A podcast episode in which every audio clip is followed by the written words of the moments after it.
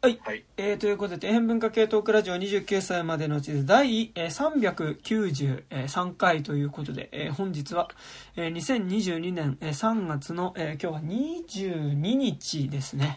の夜でございます。今日がねちょっとこの間あった大きい地震とかもあり、ちょっと東京都内、関東圏への電力供給が、もしかしたら、不足する可能性があるという状況下。途中で接続が途絶える可能性があるって。そうなんですね。今日一応、今 LINE で、3人つないで、収録をしておりますが、電力の供給が止まった場合はね、もしかすると、途中で止まる可能性もあるというね状態でね。いやなんか僕もちょっと、はいはい、LINE でさ、なんか東京電力からしつこく連絡来るじゃないですか、はいはいはい、やばいですみたいな、はいはい、なんかあれウィキペディアのなんかピッと載るもう文面みたいなたまに来るやつね最後のお願いですみたいな、はいはいはい、いやちょっとねそれでね、ちょっと極力ちょっと僕も PC はつけてるんですけどね、極力電気を使わないようにちょっと部屋のエアコンも今消してやっておりますが、そんな感じですね。どうも、部長の山田です。どうも金内たけきナットアニメーションなんですけど、はい、なんかうちなんか今日がもう特段寒くてなんか知らないけど、でも、はいはい、世間的に東京は多分今日が一番寒い。今日寒いよね、だって雪降ってたからね、ちょっと暖房普段そんなつけないんですけど今ガン炊きですね。あ、ガン炊きですかでもなんか炊いても炊いてもなんかあったかくなんないんですよね。たけきさん、なんかはい、ジャケット着てフードもかぶってるじゃないですか今パーカーの。あ、はい、結構ね、割と完全防備な感じで、さらにエアコン焚いてても寒いみたいな。これね、今なんか僕1ヶ月前に引っ越してきたんですけど、はいはい、なんか隣の人と下の人になんかこうお菓子みたいなの持って行った方がいいかなと思って、あ、はいはい、なるほど。これで急遽流行ったんですけど、はいはい、なんとどっちもいないっていう。あらもうすげえなんかもう今なんかこの勢いで行くしかないなんか嫌じゃないですか、なんか気まずいじゃないですか、はいはい、なんか嫌な人だったらどうしようとか、あ、意を決して行ったんですけど、出てこない子はいなくて、ちょっとまた明日も行かなきゃいけないのかってすごい気が重いですけどまだ今ねちょうど19時半ぐらいに撮ってるんですけど今僕らが、まだギリギリもしかしたら職場から帰ってきてないとかそういう時間かもね。分かんないけどね、そうね、っていうのもある。最近僕のライフハックっていうか、はい、1個ありまして、はいはい、最近花粉ひどいじゃないですか。あ、花粉ひどいね、でなんか鼻の輪とかさ、なんかこう鼻の中をこう洗浄する系の器具って今薬局とかでもポータブルなものからさ電動なものまで売ってるじゃないですか、はいはいはい、あれなんかそのかねてからすごい興味あって、はいはい、でなんかいやでもなんかただのなんかこうプラスチックの機械となんか溶液になんか数百円払うの嫌だなと思って買わなかったんですけど、はいはい、なんか買ってみるかって買ったんですよ、小林製薬の鼻の輪を、はい、であれどういうことかっていうと、簡単なこうなんかプッシュするちっちゃいポンプみたいのがついてるのとスターターキットみたいなの使ったんですけど、と対象のその、半月分ぐらいのその鼻が痛くならない生理食塩水みたいなのがついてるんですよ。で最初その生理食塩水やって確かにこれ痛くならないよねってなったんですけど、なんか結構減りが早くて、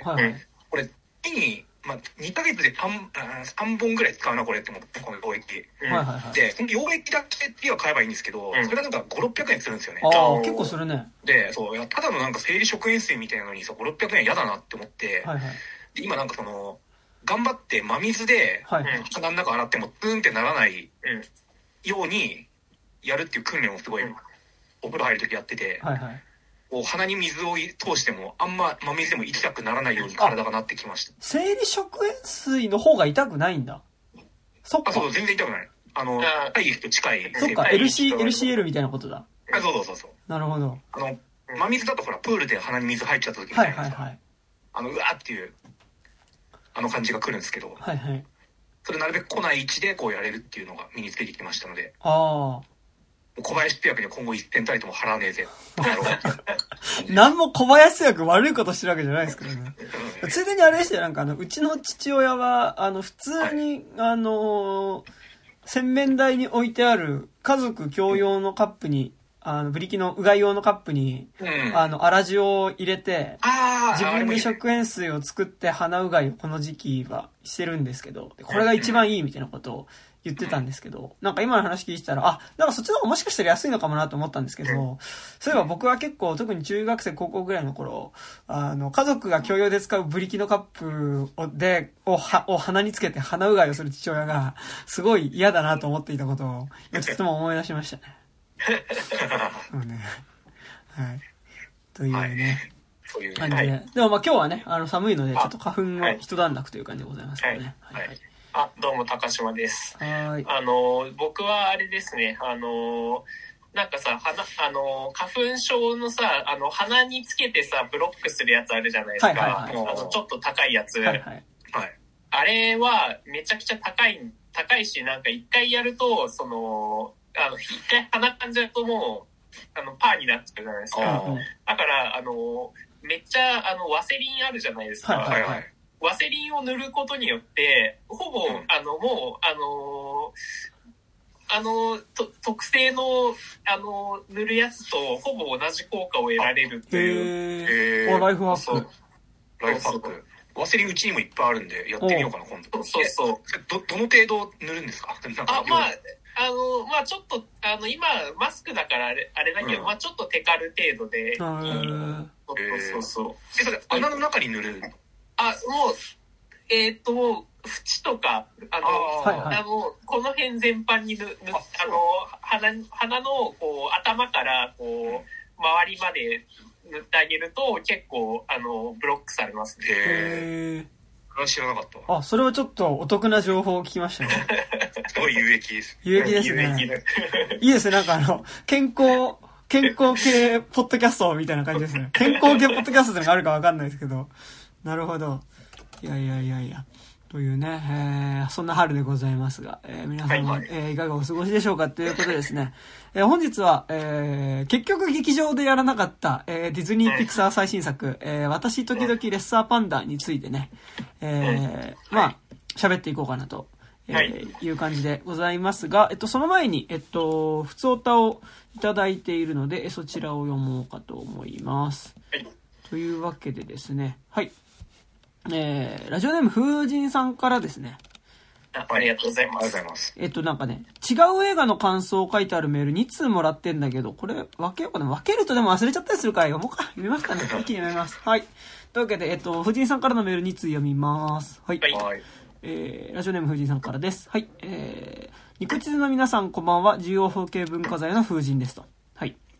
立川シネマシティでゴーストバスターズアフターライフを見たので感想を送ります。僕ね、アフターライフね、わざわざゴーストバスターズ1と2まで予習したのにね、ちょうどそのタイミングで上映終わっちゃって見れてないっていうね、そういう手たらくなんですけどね。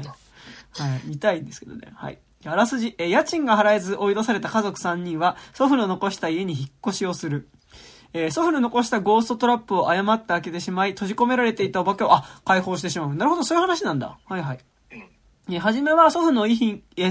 を使用して、家族でお化け退治の仕事をするのかと思っていましたが、主人公のフィービー、マッケンナ・グレイスと、クラスメイトのみが、遊びでお化けを追いかけられていたので微妙でした。あと兄が運転する車でお化けを追いかけていた時にゴーストバスターズの曲が流れなかったのもマイナスポイントでしたと。一番期待をしていたマシュマロマンが小さい。あ、なんか可愛いやつね、あれね。大きいマシュマロマンが街を練り歩かなきゃゴーストバスターズじゃないよと心の中で叫んでしまいました。なるほど。あ、マシュマロマンが小さいのがマンだってね。で終盤の方でお化けをトラップに閉じ込めるところで祖父の幽霊はトラップに閉じ込められないんだって思いました。まあ、ネタバレですね、これ。まだ僕見てないんですけどね、なんだかんだ言ってもマトリックスのように昔の映像を交えながらだったので、見てて熱くなりましたが、よくよく考えたら女性版のゴーストバスターズしか見てなかったことに気がつきました。これなんで熱くなってんすかね、これ。でもまあそっか、俺もコブラ会とかもそっか、そんな感じか。確かにね。最後に先生おはようございますはマッケンナ・グレイスの名言なので、他人の先生とママがいい関係になった時に先生おはようございますと、ギフテッドの時のように言ってほしかったなと思いましたと。はい。あ、そうか、ギフテッドの人が。はいはい。ではこの辺で終わりたいと思いますということで、ゴーストバスターズですね。はい、竹木さんはゴーストバスターズ見たんですか？アフターライブ見ましたよ。どうでした？見たけど全然覚えてないんですよね。全く覚えてないんですよ。あ、そう。なんか軽く感想なんか言ったかもしれないですけど、なんかその割となんかその前評判めっちゃ高かったけど、日本公開で蓋開けてみるとなんかこうノスタルジー同窓会じゃねえかみたいな結構言われたりとか、なんかこう田舎でやっても意味なくないみたいなもうちょっと結構あって、まあそうだニューヨークだからね。そうそう。僕でも逆になんかゴーストバスターズってなんかタイトルをつけてさえすればなんかある程度いろんなジャンルの映画みたいなことができるよってになって見つつと思ったみたいな感じでした。ジュブナイルものっていうかなんかずっこけ3人組みたいなそういう感じなんかね。うん、そう。なるほど。だってあれもね主役があれでしょストレンジャーシングスの。あ、主役って主役はそのマッケンナ・グレイスちゃんなのかな一応、目立つ方のお兄ちゃんがフィン・ウルフガード君、お兄ちゃんの方なんだ。へえ。そう。あ、でもそこお兄ちゃんの方ってそうなんだよ。それがマジでびっくりするの。なんか最初俺だからなんか前も言ったかもしれないけど、マッケンナ・グレイスの方を勝手にストレンジャー・シングスのねって思ってたら、あ、ちげえよみたいな、もうあの子18歳ぐらいだからお兄ちゃんのこっちだみたいな。気づくっていう。なんか親戚の子に久しぶりに会った時みたいなこう。ああ。言うてたストレンジャー・シングスなんてさ。なんか昨日じゃんみたいな感じじゃん。いや、でも意外にさシーズン3とかってさあれもう2年前、結構前だよね。シーズン2なんて5年前とかだから、なんかそこでさやっぱたまにしか見ないからなんか止まってんだよね時間が。だからなんか久しぶりになんかコロナがなんか軽く収まって親戚の子に会ってみたらめっちゃでかくなってたみたいな感じでした。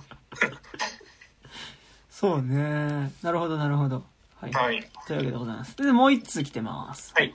で引き続き風神さんから2通です。はい。肉地図の皆さんこんばんは。重要法系文化財の風神ですと。先月立川シネマシティで大怪獣の後始末を見たので感想を送ります。毎回シネマシティですね。いいですね。あらすじ、突如死んだ大怪獣の死骸が腐りらしい、その後始末について政治家たちが右往左往する。と。はい。前評判では令和のデビルマンとか酷評され、どんなひどい映画なのか確かめたくて見に行きましたが、毎年ハッピーサイエンスの映画を見るという苦行のせいか大怪獣の後始末は楽しめました。もあると。ハッピーサイエンスの映画と比べて役者の演技がうまいし、セットの作りもしっかりしていて火の打ちどころがなかったでした。なるほど。怪獣の死骸が腐敗して匂いにもかかわらず、防護服なしで近づいたりしているので見ててとてももどかしかったでした。あ、まあそうだよね。これは本当にね、そうですよね。現実の俺らの方が、もうちょっとそういう、なんかなんだろう、こう、なんか細菌とかに対するね、こう、意識みたいなのは、結果コロナが流行った結果ね、画面の中でね、なんかこう、非常事態の中にいる人たちよりちょっと俺らの方がね、なんかよりそこら辺の意識がちょっとこう高くなっちゃった結果、まあそこら辺はすごい違和感があったりしますよね。ハッピーサイエンスの映画でしたら最後にエルカンターレが出てきて怪獣どこかへ運んで終わりでしょと思ったら、大怪獣も同じレベルの結末でしたので跳ね返そうと思いました。まあそうですね。土屋太鳳は可愛かったけど自分的にはセクシー女優の三谷あかりの方が好みですかね。なんかこの三谷あかりさんっていう人は何なんですか？土屋太鳳そっくりみたいなそういうことなんですか？これはちょっとわかんないですね。はい、今日はこの辺で筆を置きたいと思いますということで風神さんからのメールでした。ありがとうございます。ありがとうございますね。大怪獣の後始末ね。はい。あれもだって別にコロナ後に作ってるでしょ普通に、そうだね、いやでもなんか、プロデューサーがまたいらんこと言っていやでもおかげでなんかほらやっぱり叩いていいんだってすごい心が軽くなりましたね。なんかこうでも純粋な気持ちで作ってたんだよっていう気持ちが一体なくなったから、なんかでもあれもさなんかなんだろう、もうあそこも炎上させることによってなんかなんだろう、さらにこう話題を作る感じっていうかさ、ちょっとなんか若干の炎上商法的なところもあるんじゃないかというのを俺はちょっと疑ってしまわなかったわけではないみたいなね。いやでもあそこでね炎上したところで別になんか今更って感じじゃん。でもほら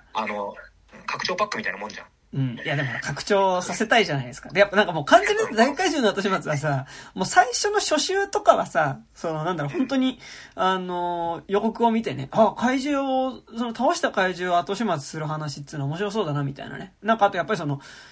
大怪獣、このポッドキャストの大怪獣の後始末回でも喋ったんですけど、まあなんか多分シンゴジラの、まあ、続編じゃないけど、まあ、続編的な立ち位置の特撮映画としてね、見に行ってた人とかも結構いたと思うけど、いたような気もするんですけど、まあ、結局、もう、2週目以降の動員はさ、そんなにひどいなら、どれ見に行ってやるかっていうさ、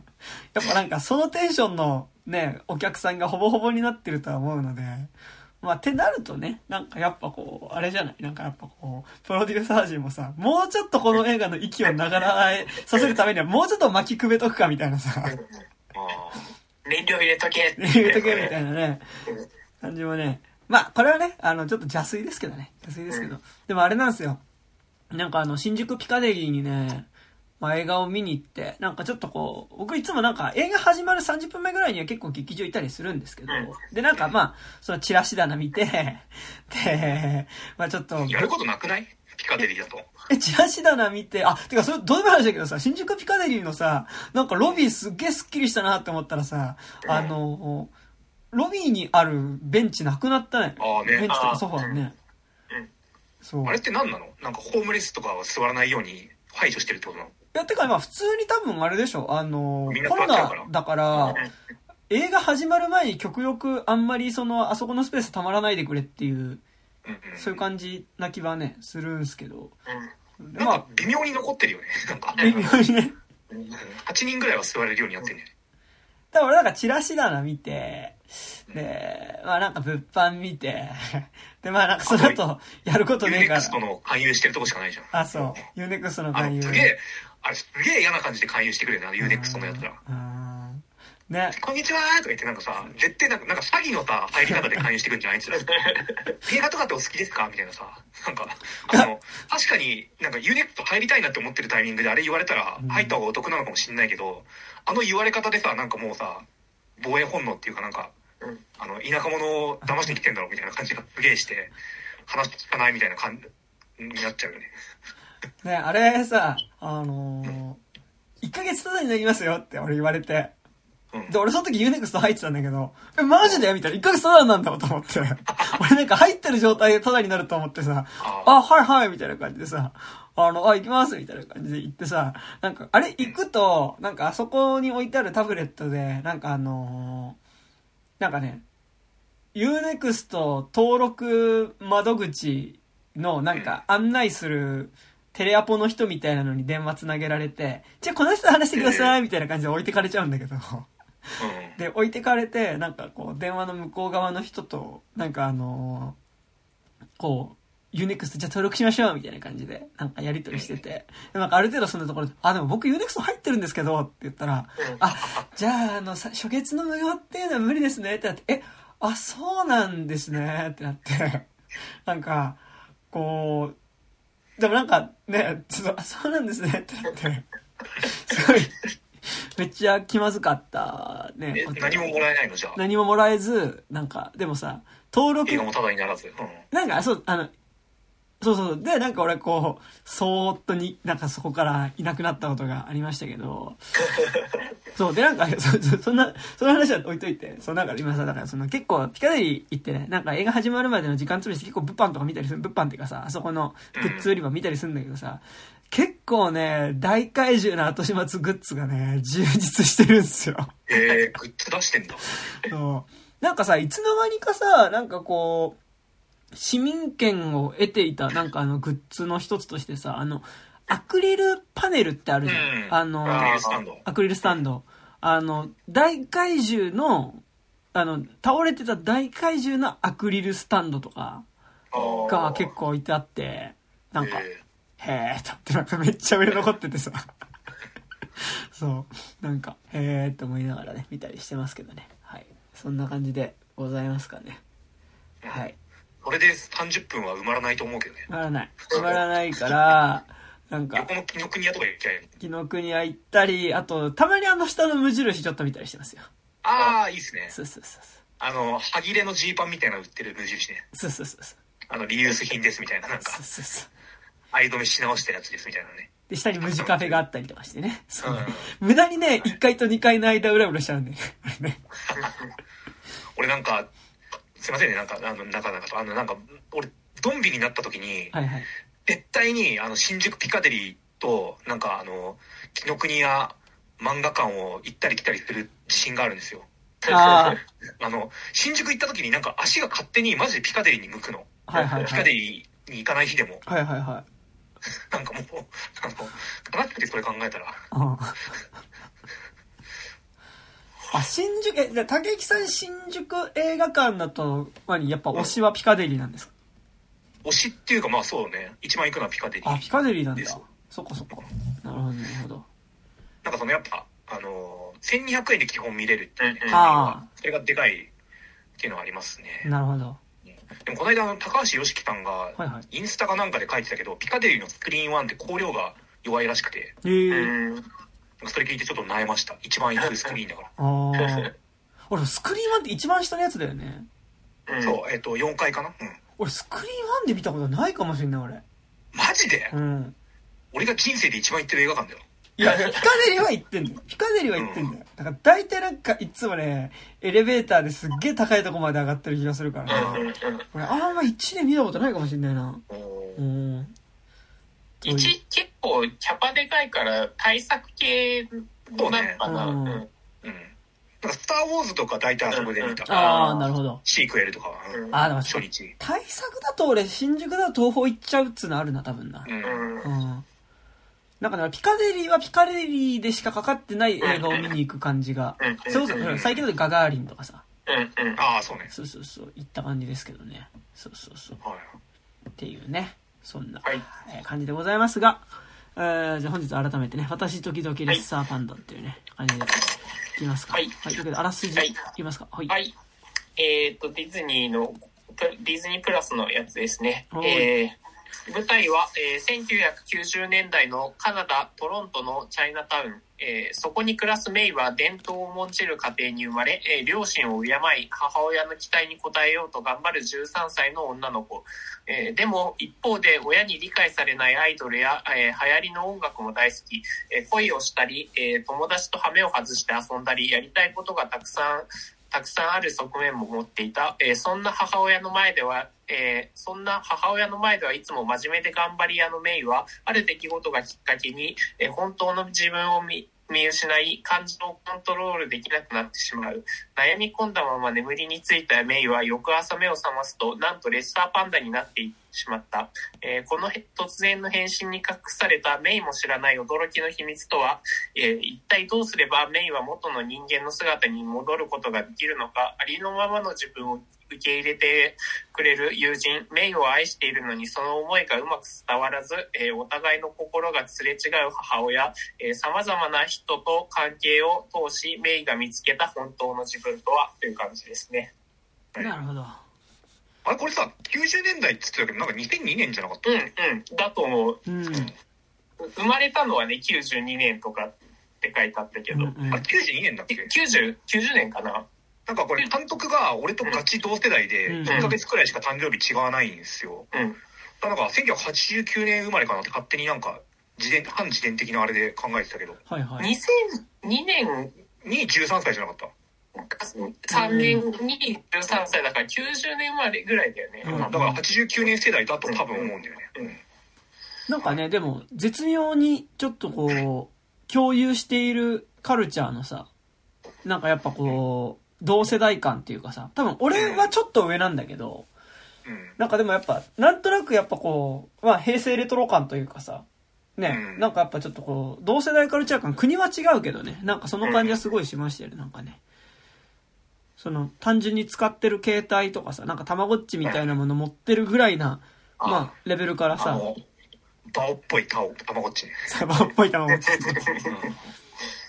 これなんかまあディズニープラスでしか現状見れないからまあ見た人はディズニープラスだと思うんですけど監督の短編デビュー作の短編のバオっていう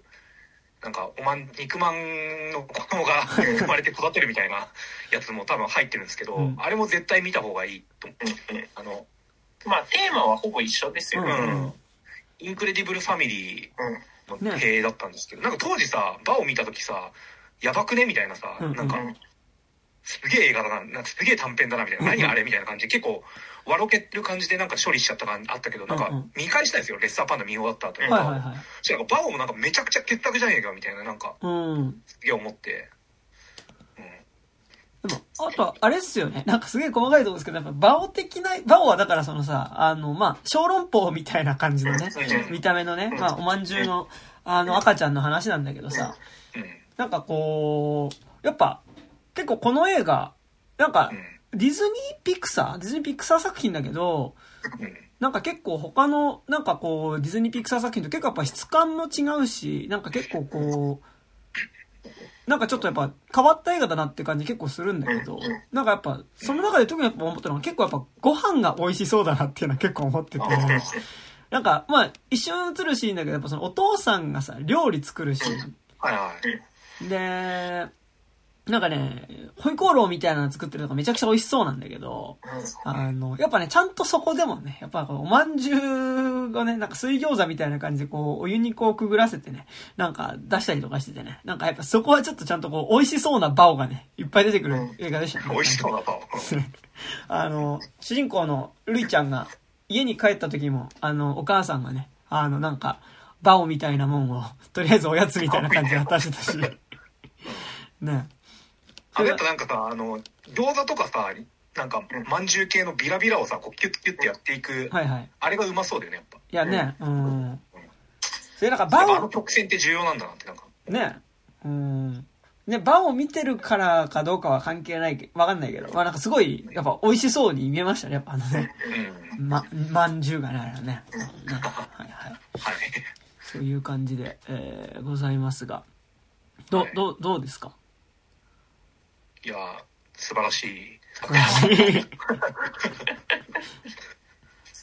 ょっとなんかね最近ね先週僕レッサーパンダのだったんですよ、はいはいはい、3月11日に配信されて、まあそこからなんか割とずっと私時々レッサーパンダについて考えてたんですけど、ちょっとここ5日ぐらいちょっとシング2を見た流れでシング1をずっと家で再生し続ける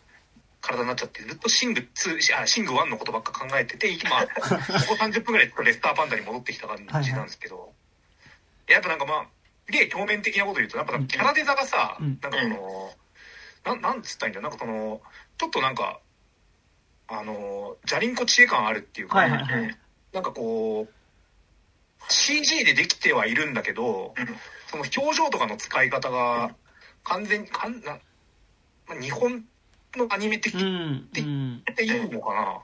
だし、なんかそれこそなんか90年代になんかやってた日本のアニメ的なこうなんか描写みたいのが多くて、冒頭でさ、その4人がなんか近所にあるマートの男の子を覗き見しようっていう時にさ、一回こうさ、見手の端にこう隠れてから4人横からさこう縦に並んで顔をギュンって横から出すところのさ、なんかある種こうなんか平行移動的なさ、漫画でしかありえないような動きをあえてなんかこうぬるぬるの CG アニメでわざとやる感じとか、なんかめちゃくちゃハイクオリティー最先端の CG なんだけど、わざとなんか漫画のギャグ表現みたいなことをこのクオリティの中であえてやるみたいな感じがすげえ気持ちよくて、割とだから全編通してそういうところでのなんかこう俺たちはこれで育ってるよっていうなんかこう、同じアジア系としてともなんかもあるかもしれないけど、なんかもあったりして、なんか私とギリギリレッサーパンダのなんか特典映像が結構充実してて、はいはい、ディズニープラスあったね、なんかね、そうそう50分ぐらいの、そうあれ見てるとなんかこう本当になんかマジでまあ監督のなんとかリー、さんを中心としたなんか主要なスタッフ、プロデューサーとかなんか主要スタッフ4人ぐらいは全員なんか女性で構成されてたりして、結構なんか割となんかラディカルな作り方をされてるっていうのがなんか描かれてて、なんか本編見てから割と特典映像を見るとより、あそれはこうなるわなっていうのが分かっていいですね。なんか、あれっすよね。なんかでも、こう、本編見てから、まあ、僕もちょっとね、冒頭10分ぐらいだけ特典映像、まあ、さっき飯食いながらチラッと見たんですけど、なんかでもあれだよね、こう、先に本編見てから、スタッフ4人、スタッフの主要、プロデューサーも、プロデューサーとかなんか、やっぱ主要なアニメーターとかがやっぱ女性なんだけど、なんとなくこの仲良し4人組と重なる感じがなんとなくする。全然違うんだけど、でも、主人公はやっぱ結構監督やっぱかなり近い感じがするというか、なんかやっぱこう、なんか天真爛漫な感じというか、なんかは結構やっぱりそのすごいちょっとこう主人公と重なる感じがね、まあアジア系っていうのももちろんあるんだけど、なんかやっぱするし、多分そのディズニープラスでついてるその私時々レッサーパンダのメイキングで、まあその主要キャスト4人が出てくるのに合わせて、なんかその彼女たちがこうちっちゃかった頃の写真を横にこうわざわざね持ってきてるってあたり、まあちっちゃかった頃の写真が横にこうさ、今のそのスタッフがインタビュー答える時に横にシュッて出てきてするんだけど、まあもうあの時点でさ、その、まあこの、ね、私時々レッサーパンダっていうのは本当に私時々レッサーパンダに出てきた女の子4人みたいな人たちが作ってるんですよ、みたいなさ、まあなんかそう見える作りにはもちろんなってるわけだけど、そうそうそう。でもなんかやっぱね、八木さん言ったけど、なんかやっぱこう、同世代、なんか国は違うけど同世代感がやっぱりすごいする部分って、やっぱ結構そこっていうか、まあなんかその、結構インタビューとかで公言されてる中ではやっぱりその、こう、なんか可愛いものとか好きなものを見た時に目がこう、大きくなってキラキラってこう、うるうるした目になるのとかはセーラームーンからの影響ですっていうようなことを言ってたり、まああとそのレッサーパンダになるっていう、設定自体は、まあ、ラマ2分の1とかから持ってきてるみたいなね、ことは、まあ、公言されてるから、まあ、結構なんかその、割と、俺ら世代が、テレビで、だからテレビアニメなんだよね。その、日本のアニメって言っちゃうと、なんかアニメ映画とかも含まれるんだけど、どっちかって言ってやっぱその、テレビアニメに、近いものを、見た感じ。で、かつ、なんかなんだろう、こう、リアルタイムで放送してたものでもあるし、いや、わかんないけど、多分やっぱカートゥーンネットワークとかさ、やっぱアニマックスとかさ、キッズステーションとかでやってたような、やっぱちょっと前のアニメとかを、やっぱなんかやってる感じ。なんか俺多分ね、そう、ランマとかちょっと見てたけど、ランマとかは、リアルタイムで放送で見てたわけでは絶対なくて、多分なんかね、友達の家がケーブルテレビ入ってて、その子の家に行った時に、なんかね、キッズステーションとかそういうので見た気するんだけど、なんか、はいはい、カナダの人たちがどういう視聴方法で見てたのかってよくわかんないけどさ、なんかさ、その、近年のさ、こう海外のオタクの日本のアニメのなんか影響とかでありがちなのってさ、なんかこう移行アップロードされてたなんか0年代の萌えアニメとかを見てそれに影響を受けてますっていうのは結構見るけど、意外にその90年代のなんかそのまだ萌えアニメになる以前のなんかこう子供向けアニメみたいなのから影響をここまでがっつり受けてるのってそんなめっちゃ見たことはなかったなっていうのが結構あるわ。そういやなんかでもマジでさ本当にそこの部分がさディズニーピクサーのアニメ映画見てるんだけどなんかすごい俺らがちっちゃい頃見てたようなものになんか近い質感がするのって本当にそこの部分だと思っててなんかやっぱさその最初のオープニングのシーンなんかこうさ主人公のメイちゃんがさまあなんか結構ディズニー映画多いオープニングだと思うんだけどなんかヒロインがなんかこう歌いながらなんかその彼女の日常のルーティーンを、なんかこうモノローグで自己紹介的なものも交えつつ、なんか、この子の名前はエリーみたいなさ、わかんないけど、そう絶妙言ってるけど。ウェルカムトゥマドリガルみたいなね。そう、ウェルカムトゥマドリガルとかもそうだし、まあ、ほら、ズートピアのさ、最初上京してくるとことかもそうだけどさ。いや、あれはちょっと違う。あれはなんか、まあ、iPod で聴きつつ、なんか状況に心躍らせるみたいな。あれはまあもちろん、ルージュの伝言的な、なんかでもこう歌いながらさやっぱりなんかその主人公のなんか日常みたいなのを歌いながら紹介することでなんかやっぱりあでもなんかめっちゃミラベルっぽいな特に最近だとなんかその歌いながら自分のこう日常を見せつつまあなんかその中でなんかこう明るい感じで歌いつつでもなんかその中にでもこう歌が終わる頃にはでもこういう不満もあってみたいな感じで終わる感じはまあすごいなんかこうディズニー映画っぽい始まり方だし、まああれすごいコンパクトじゃん。その一番最初の初期設定っていうかさ、こういうところでこういう主人公がこういう風に暮らしてるっていうことなんですよっていう初期設定は、まあ歌ってか、まあそのやっぱ最初にその音楽に合わせてかなりこうハイテンションに紹介しちゃうみたいなのは結構やっぱディズニーが多い気がするし、やっぱその中でのなんかちょっとたまに同時だけどなんか前向きな主人公っていう感じも、はいはい、まあなんかすごい得点だってしちゃうみたいなね、ディズニーヒロインっぽいなんかこうドジもするけど、うん、でも私だってみたいな感じって、うん、あすげえディズニーヒロインっぽいなって思うんだけど、うん、でもやっぱりこうなんかすげえ懐かしい感じ、同時にやっぱ俺らがってか、まあ俺はすごい懐かしい感じがしたのはやっぱそのさっき竹木さんが言ったのもうちょっとなんか補足っていうかちょっと付け足して言うと、なんかこうリアクションがやっぱすごい日本のテレビアニメっぽいっすよね。なんかこうさ、何かこう出来事が起こった時にやっぱりその顔が記号化する、なんかそのこう驚いた時になんか目玉が顔がすげえ急に大きくなって、で目玉だけが大きくなったりするとか、なんなら後ろの背景すらなんかその主人公の驚いたりとか怒ったりのテンションに合わせてなんかこう色が変わったりとか、こう背景自体もガーって変わったりするような演出っていうのは、まあなんかすごい何が発祥か分かんないけど、やっぱこう日本のテレビアニメっぽいテンションだと思ってて、まあでもなんかそれってもうなんか多分一番最初は日本のテレビアニメな気はするけど、やっぱりその影響下ってさ、やっぱ結構いろんなアニメ作品に多分そういうのをリアルタイムで見てた、ちょうど多分俺ら世代のクリエイターみたいなのはやっぱり実際にさ、そのね、私とキューキュージャパンでもそうだけど監督とかするようになった時にやっぱりそれが入ってくるっていうのはさ、まあ僕はだから一昨年か見たロシア平戦記ってはい、中国版のなんかもののけ姫ナルトみたいなね、アニメ映画のなんかキャラクターのなんかやっぱこう反応とかリアクションとかも結構なんかやっぱそのちょっとこう少しだから俺らがリアルタイムで見てたテレビアニメのリアクションの延長線上にあるリアクションをしてるなみたいな感じがすごいしたから、なんかもう今やなんかなんだろう、日本のアニメのリアクションっていうよりはもうだんだんそのまあ、その世代の、その、作家にとってはもしかしたら、ある程度こう、共有されてきてる文脈っていうか、そのリアクションの仕方なのかもしれないけど、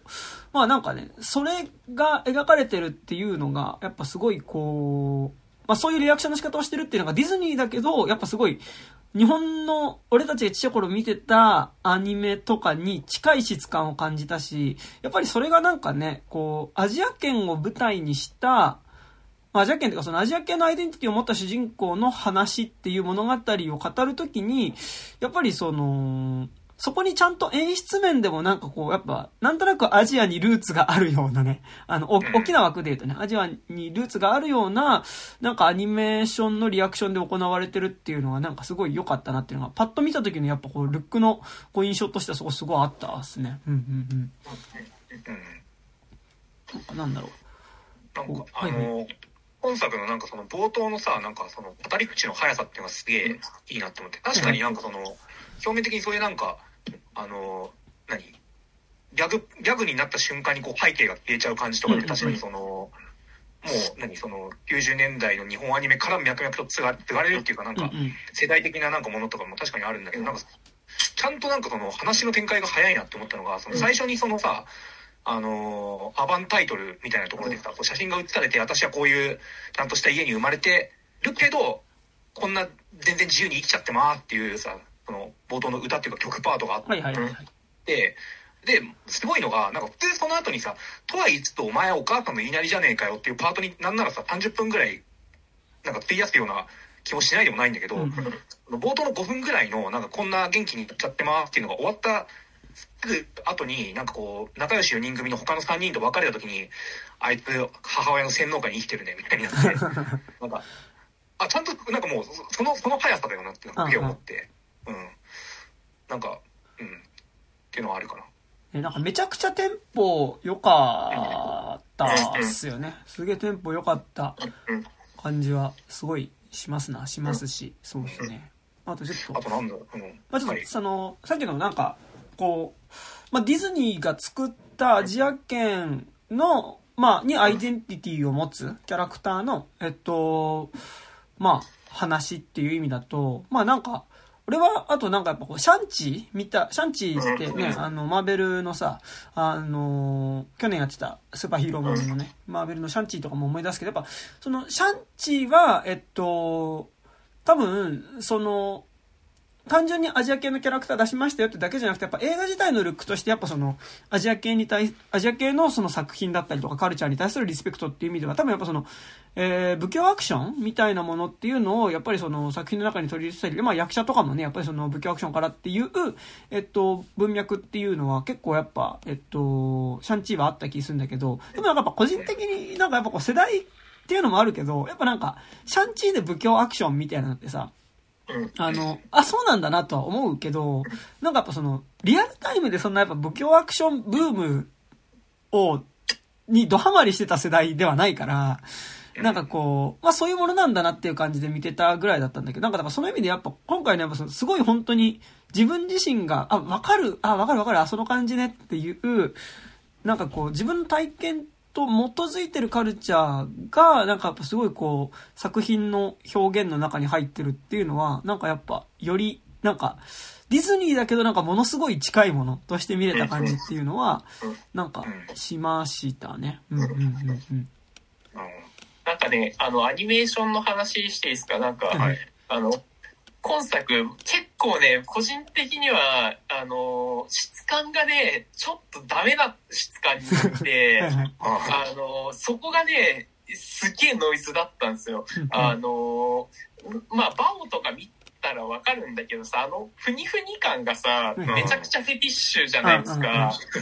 それでさなんか今作の登場人物全員さそのムチムチ感がすごくでなんかね13歳に見えなかったの。それは分かるな。すごいねなんかすごい幼女っぽく見えちゃって、特にメイちゃんが、はいはい、なんかねすごいね赤ちゃんっぽい、なんかまあちょっとキャラデザとかもさちょっとその13歳のリアルな感じというよりはデフォルメしてた感じはするんだけど、なんかすごいねその肉体的なムチムチ感が半端なくてなんかそこがねちょっと個人的にうわみたいな感じでなんかなんかすごいちょっとその鳥肌が立つようななんかちょっとこれはちょっときついなみたいなその個人的には、はいはい、いやバオと今作続けてみるとさ、やっぱこの監督のフェティッシュとしてさ、やっぱりなんかそのさ、もうこうもちもちしたその肌をさこねくり回したいっていうのはさ、なんか主人公のメイメイがなんか友達にだったかな、なんかこうほっぺたをこうギュッてこう両手でされるみたいなシーンが確かなんかあった気がするんだけど、なんかやっぱその時のなんかやっぱこうもちもち、なんかやっぱこう、顔のほっぺたとかをさ、両手でこねくり回すことに対するフェティッシュっていうのは確かにすごいあったよね。なんかすごい、レッサーパンダの毛の質感っていうのは、なんかすごいそこもこだわってる感じはするけど、なんかでもどっちかっていうとやっぱりそのね、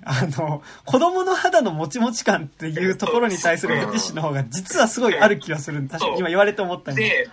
でそれでなんかそこに気づいちゃったから、なんかすごいもうフェチアニメ見てるみたいなでだけど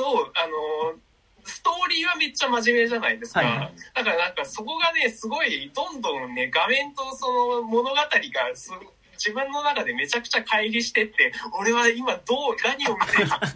いいのかみたいなのがすごいあって、はい、なるほど。まあ、俺は言うたらばそのなんか、まあ、90年代0年代の女の子がもちもちしてるフェチ的な描写されてるアニメで育った、まあ、もちもち大好き豚おじさんなのでもち豚なので、はい、全然僕は俺ノイズどころかなんかこうなんか実家にいる時のような安心感というんでしょうか、なんかこうい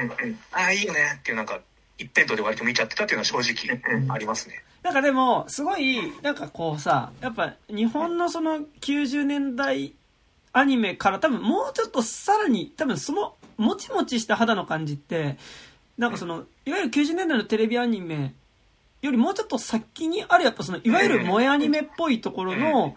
まあキャラクターがなんかこうデフォルメされたテンションで描かれる時で、なんかやっぱすごいこうほっぺたの丸みみたいなのがやっぱ強調された顔になるから、なんかやっぱその質感をさ、二次元、でも言うてさ、日本のテレビアニメっていうか、その、萌えアニメとかの、なんかデフォルメされた時の顔ってさ、言うてさ、なんかそのほっぺたギュッてされるとかあったりすると思うんだけど、言うてでもさ、まあ平面っぽい絵柄じゃん。そう。今回やっぱすごい立体っていうかさ、これ横にじゃなくてこれ縦にも引っ張れるやつだっていう感じがすごいするっていうのは、そう。なんかでもさ、それで言うとさ、なんかやっぱこう、名探偵ピカチュウじゃないけどさ、こう、やっぱ、日本のテレビアニメで、その、やっぱ、こう、ある意味、やっぱ線で描かれていた、平面で描かれていたものをさ、なんかハリウッドレベルで実写化できますってなった時にさ、なんかこう、まあ違うけどね、別にその、今ちょっと飛躍した話をしてるけど、私時々レッサーパンダが、いわゆるなんか日本の萌えアニメ的なものを、立体にしましたっていうことじゃないと思うんだけど、でもなんかやっぱこう、根底にあるそのもちもち感にはなんかやっぱこう、同じ魂がね、宿っている気がするんだけど、なんかでもやっぱこうさ、こう、日本の、こう、ちょっとどっちかって言ったら平面に近いアニメ。で、まあ、少なくともその90年代、2000年代ぐらい、前半ぐらいに見てた、その平面に近いアニメにさ、をハリウッドで実写化しますっていう時にさ、なんかやっぱそれが立体になった瞬間に感じる気持ち悪さっていうのはさ、なんかそれこそ名探偵ピカチュウとかのさ、あ、そっか、ピカチュウ、毛か、みたいなさ、ピカチュウの体の表面に毛が生えていることに対するなんかこうさ、なんかこう受肉したことの気持ち悪さっていうかさ、っていうのは、いや別に俺もなんか私と経験したことない、俺はね、なんかもちもちしてるなっていうのは思った。けど、なんかそんなに、まあフェティッシュだなと思ったけど、そんなにそこ気持ち悪いなと思わなかったけど、でもそういうことっていうのはありそうだよね、今後ね。なんかね。し、僕はそんなにアニメで育ってないからこそ、その、クリシェ的なもの。あ、ちょっと今途切れてます。その、インプットされてない。あ、ちょっと今、結構高島くん途切れ気味ですね。あ、もしもーし。あ、結構今途切れてるな。あれ？あ、大丈夫かな？もしもーし。ちょっと今、固まっちゃったな。あれ山田聞こえる？あ、今蘇った。ちょっと今、ずっと映像ずれが。あ、今もちょっとまた音が止まってるんだけど。あ、今で聞こえるようになった。俺と高島くんって今通じてる？山田さんは結構聞こえてますね。俺と高島くんは多分、こういった時間軸にいますよ。すいません。僕だけ軸が、今、高島くんが。山田だけ遅れた時間の中にいるよ。ちょっと軸に取り残されてしまって。山田くんが多分ちょっと回線悪いかもしれない。ね、ちょっと僕だけ、ね、そんな感じですけどね。土曜日の。俺の答え言うのあんただよ。俺だけで、土曜日の実験室っていうね、やっぱね、ちょっと時の狭間にね、落ちてば亡者になってしまう感じなので、ちょっと一回じゃあ、土曜日の実験室って言ったところですよ、まだ。一回じゃあ落としますね。はい、一回落とします。はい、今一回落としました。はい、今かけ直してます。はい、どうでしょうか。今聞こえる？あ、聞こえる。いい感じです。あ、よかったです。あ、すいません。どうも。あ、いい感じです。はい。どうも。今、高島くんがそんなにアニメで育ってないっていうところぐらいで今までちょっと伝わってるんですけど。だから、その、現役でこう、そのままの現役でこう、何も、防御がない状態で飲んじゃったみたいな、カルピスの原液で飲んじゃったみたいな感じっていうね、でもなんかやっぱそのさ、いわゆるそのアニメのキャラクターがするさテンションの反応って、なんか見慣れててもちょっとうってなる瞬間はあるというか、なんかやっぱある程度ちょっとこうね、大人になってからなんか見るとなんかうってなることがあるのは俺もちょっとあったりはするなっていうのはあるので、まからいではないですね。そうですね。確かにな、なんか俺全くその自然なものとして見てたから今言われてこうスクロールバーこう身が確かに13歳に見えないかもしれない、うん、6歳ぐらいに見えるかもしれない。そうそう確かにそうなんかムチムチ感が6歳のムチムチ感なんだよね、うん、確かになんかちょっと、ねはい、よくないですよなんかロリコン文化圏の日本で育った例外みたいなのにしますいわゆるでも日本のロリコン文化圏のロリコンっぽいところとはちょっとねまたなんかちょっと、ね、根源にはそこがあるかもしれないけど、うん、なんか独自になんかね進化してるフェティッシュではある気がする、うん、なんかわかるわかる、うん、なんかでもそれこそ監督のっていうか今作のドキュメンタリー見ると分かるんだけど、なんかその監督とか本当になんか0年代をこうオタクとして生きてたっていうことがめちゃくちゃ描写されてて、うん、なんかこうハリーポッターとか、はいはいうん、犬夜叉とかそれこそまあランマとか、うん、もうなんかファンアートみたいなのを書いてたのよみたいなパートがあって、実際にその絵がなんか出てくるんだけれど、うん、うわーみたいななんか。クラスにいたこういう子みたいな俺なんか小学校の時になんか井上さんっていう子が結構オタク女子で、はい、なんかその犬夜叉の絵とかをこうスケッチブックにいっぱい描いてたりしてたんですけど、なんかああいう子が大人になってるとこういうの来るのかみたいなすごいなんかそことやっとつながった感じがしてそこも割と同世代感だし、うんうん、ルーミック味わい深いですよ。やっぱマルフォイって重要なんだなってすげえ思います。マルフ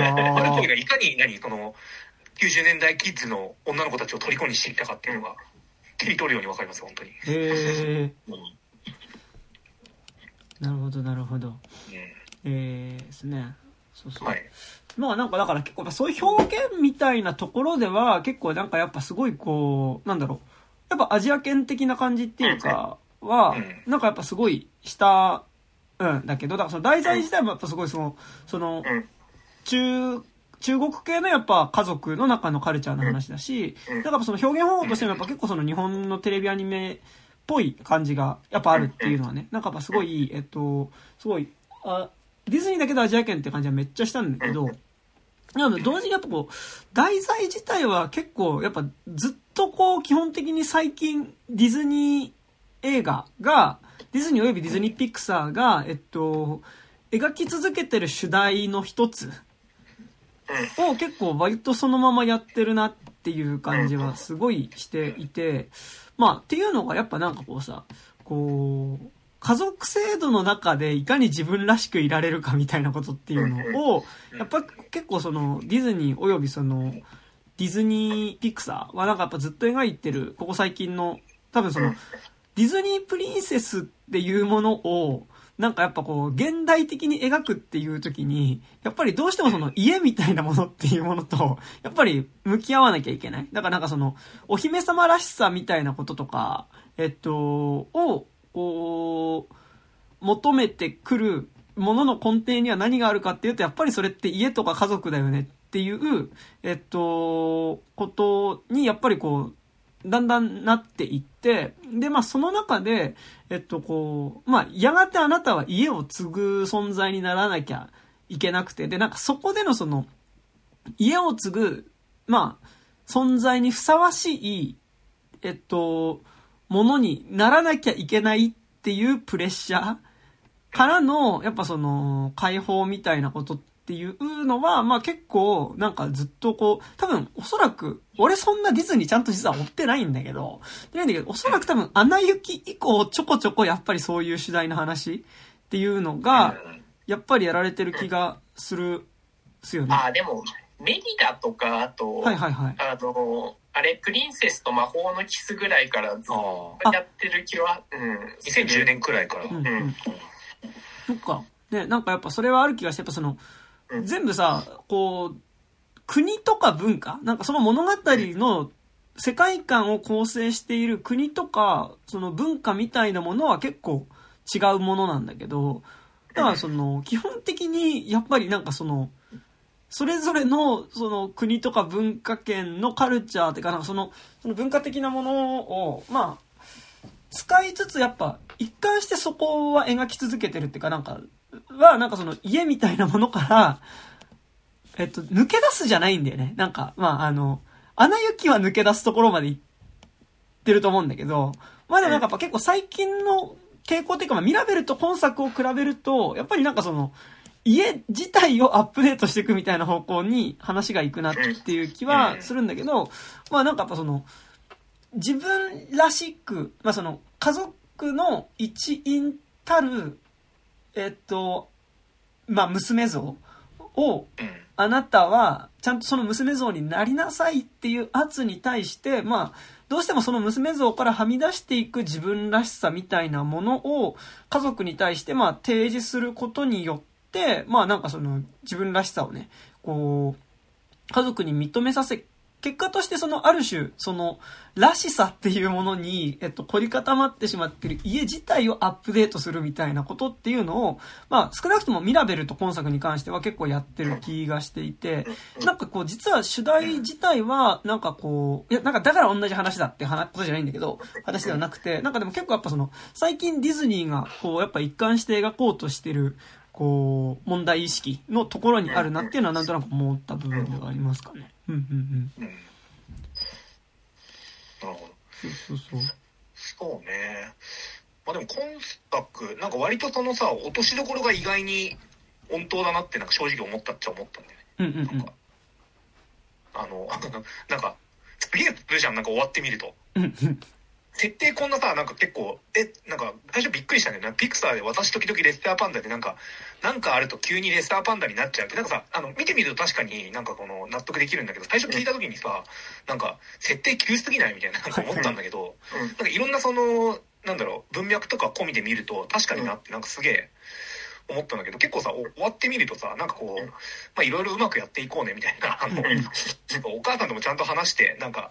家も好きだけどなんか私らしく生きるみたいななんかさ言っちゃえばなんかこう言語化しづらいなんかそりゃこうなるわなみたいなエンディングだったとも思ったっちゃ思ったんだよね割と。でもやっぱさなんかそのなんかそこまでめちゃくちゃラディカルなことは描かれてないけどさ、なんかこう現代がターニングレッドじゃないですか。なんかめちゃくちゃ過激なタイトルだなってなんか最初聞いたと思って、俺もっとなんか娘が本当になんかマジ家制度とかクッとだろみたいな、またしか赤くなっていくことをなんかもっと政治的に描いていくのかなって正直最初ちょっと期待したりはしたんだよね。なんかねこう。でもすごいそこはなんか俺も本当に基本的にマジでミラベルと同じことを描いている話だとは思っていて、まあなんかだからやっぱそのまあ今作もある意味なんかその家族自体が持っているまあ受け継いでいる魔法みたいなものっていうのがまあある種呪いになってる部分っていうのがある話だし、まあ最終的にその自分にらしさを押し付けてくる存在、まあその親だったり、まあそのおばあちゃんみたいなね、まあ肉親っていうものの、彼女の過去に触れることによって和解が生じるみたいなところとかも、まあなんかすごいやっぱミラベルっぽいし、まあなんかクライマックスにかけて行われることが、やっぱりその自分の本当は苦しかったっていう思いを自己開示していくことだっていうのも、やっぱすごいミラベルってやっぱ共通してる部分だなっていうのはすごい思ってはいて、まあでもなんか今作ね、なんかやっぱあっちのドキュメンタリー、メイキングの方を見ると、なんか実は物語があったわけじゃなくて、なんかレッサーパンダ超可愛いからレッサーパンダの話作りてみたいな、なんか先にレッサーパンダのビジュアルがあったところから物語を発想していったみたいなことをまあ言っていたんですけど、まあでもなんかこのレッサーパンダになるっていうことが、いやなんかやっぱすごいこう実はちょっと設定的に無理がある部分もあるんだけど、なんかこう、まあ同時にやっぱでも俺はよくできてるな、みたいなね、ところも結構思って、っていうのがなんかやっぱこう、一応このさ、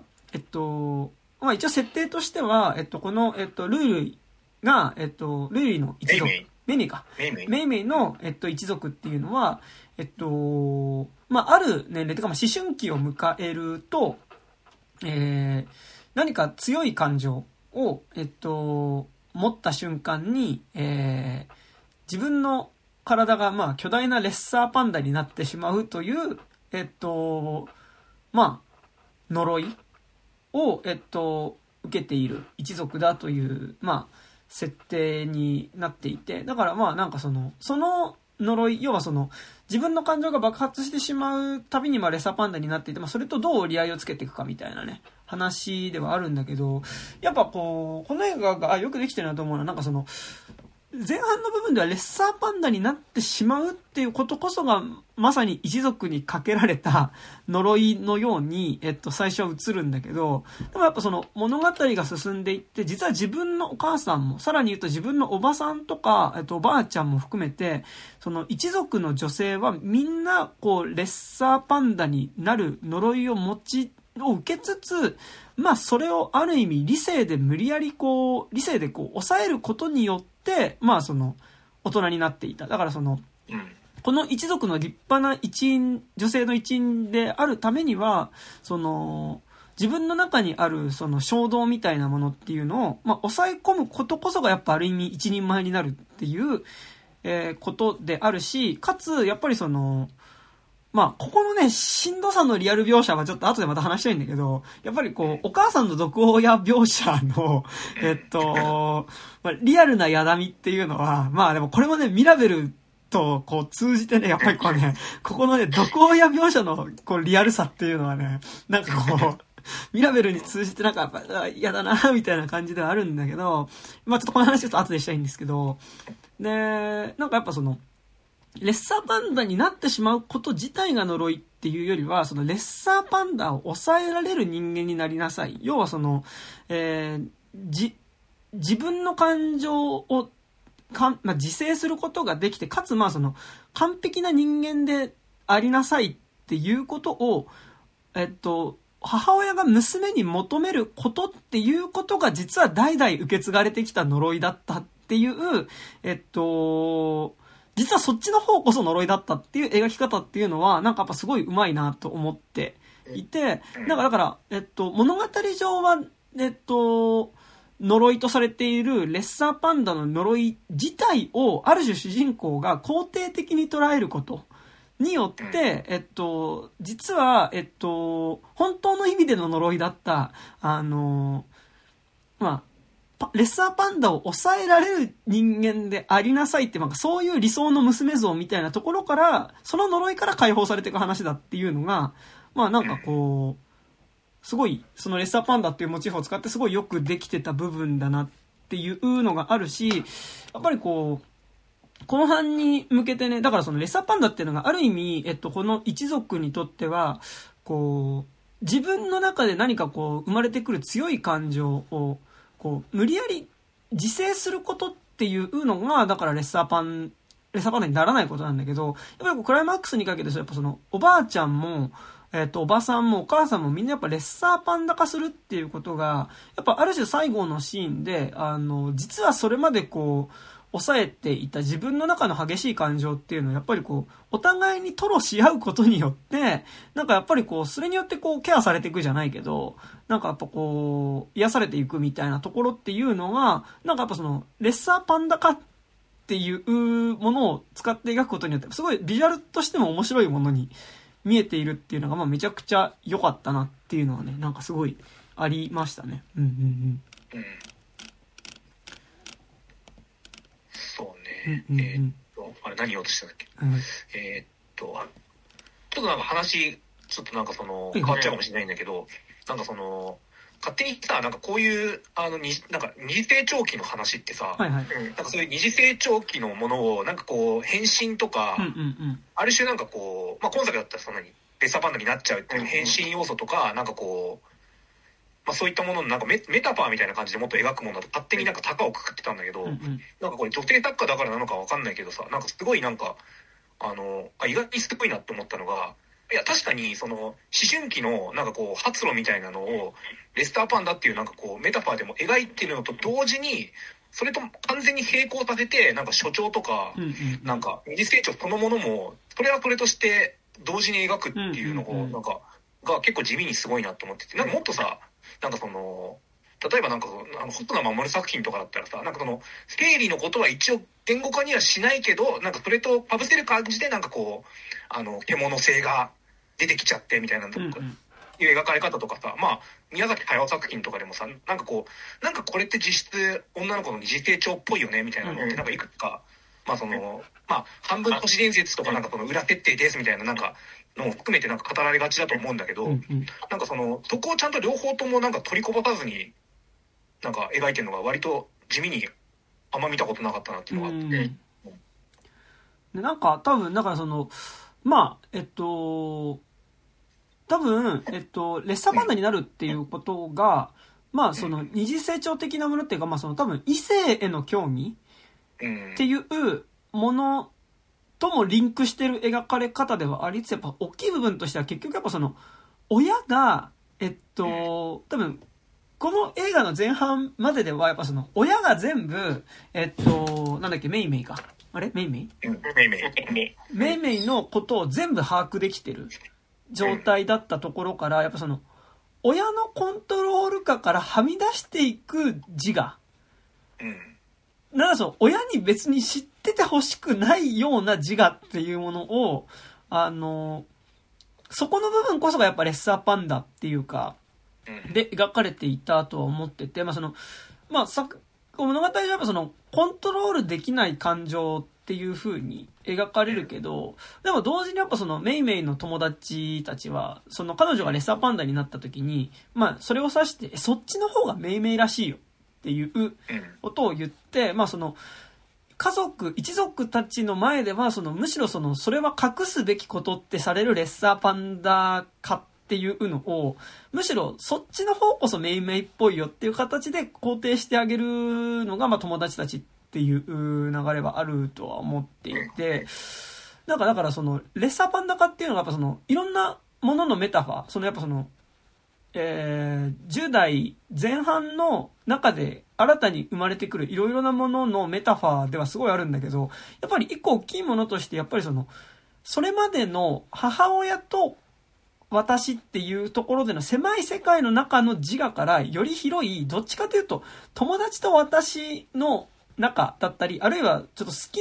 きになったこと私みたいなところでどんどん広がっていく親のなんだろうコントロール下にある部分からはみ出していく私部分っていうのがやっぱレッサーパンダ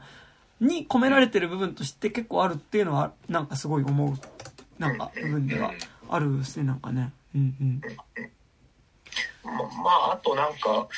まあ生理的なところで言うなら多分今までの作品ってそれをそのメタファーとしてしか描い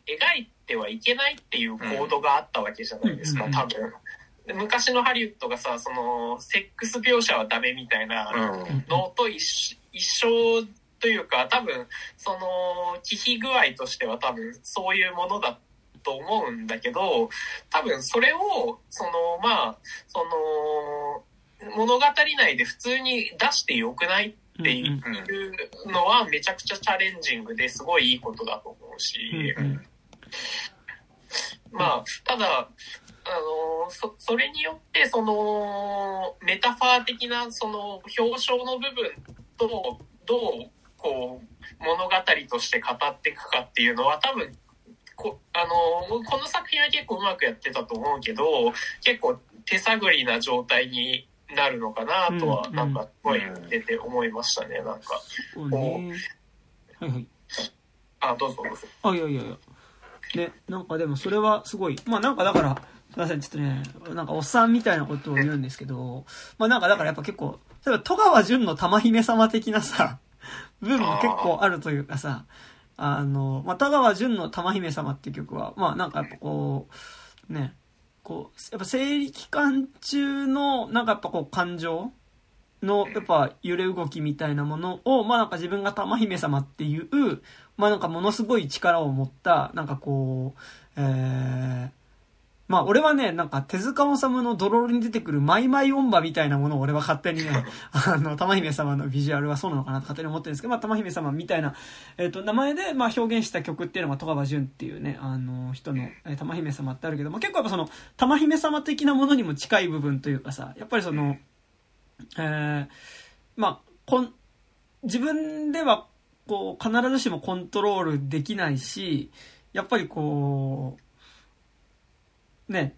こう周りのものを破壊しちゃったりなんかやっぱすごいこうさ最初にこうレッサーパンダ化した時にやっぱ部屋の中をめちゃくちゃに壊しちゃうっていうところがあるけどさやっぱりなんか色の多くでじゃあじゃあ玉姫様の発作が大きいチャカチャカチャカチャカチャカチャカチャみたいな感じはね、もう何も見えない恐れない私が私を理解できない、うん、異常な発汗と音の中でってですね老感はさえ渡るっていう感じなんですけど、好き大好き俺なんかなっちゃうねいつもさえ渡る好き大好きなんでよ好き曲やわけそうだろあれです神秘ですそう月に一度ですけど、うん玉姫さんはね、レコード版が割と安くね、中古で売ってるんで、おすすめですよ。ジャケがめちゃくちゃかっこいいし。いいですよね、玉姫さん。僕はそんな知らない状態でジャケ買いしたんですよ、実は、玉姫さん。うん、それはいい買い物です。それはまあいいとして。なんか、っていうのはありつつ、でもなんか、玉姫様とかであるような、やっぱその、ちょっと多少おどろおどろしい要素みたいなものっていうのを、やっぱりなんかそういうものとしては、まあ、見えないバランス感で描けてるっていうのが、なんかやっぱすごいいいものっていうか、なんかその、やっぱなんかなんだろう、性欲みたい、春季の性欲みたいなものを映画で描こうとしたときに、なんかやっぱ得てして割とどっちかというとアングラっぽい表現の方がアプローチしやすいというか、なんかやっぱそうなりやすい気はするんだけど、やっぱ結構、ローとかローとかそうだね。ローとかそうだし、やっぱなんかちょ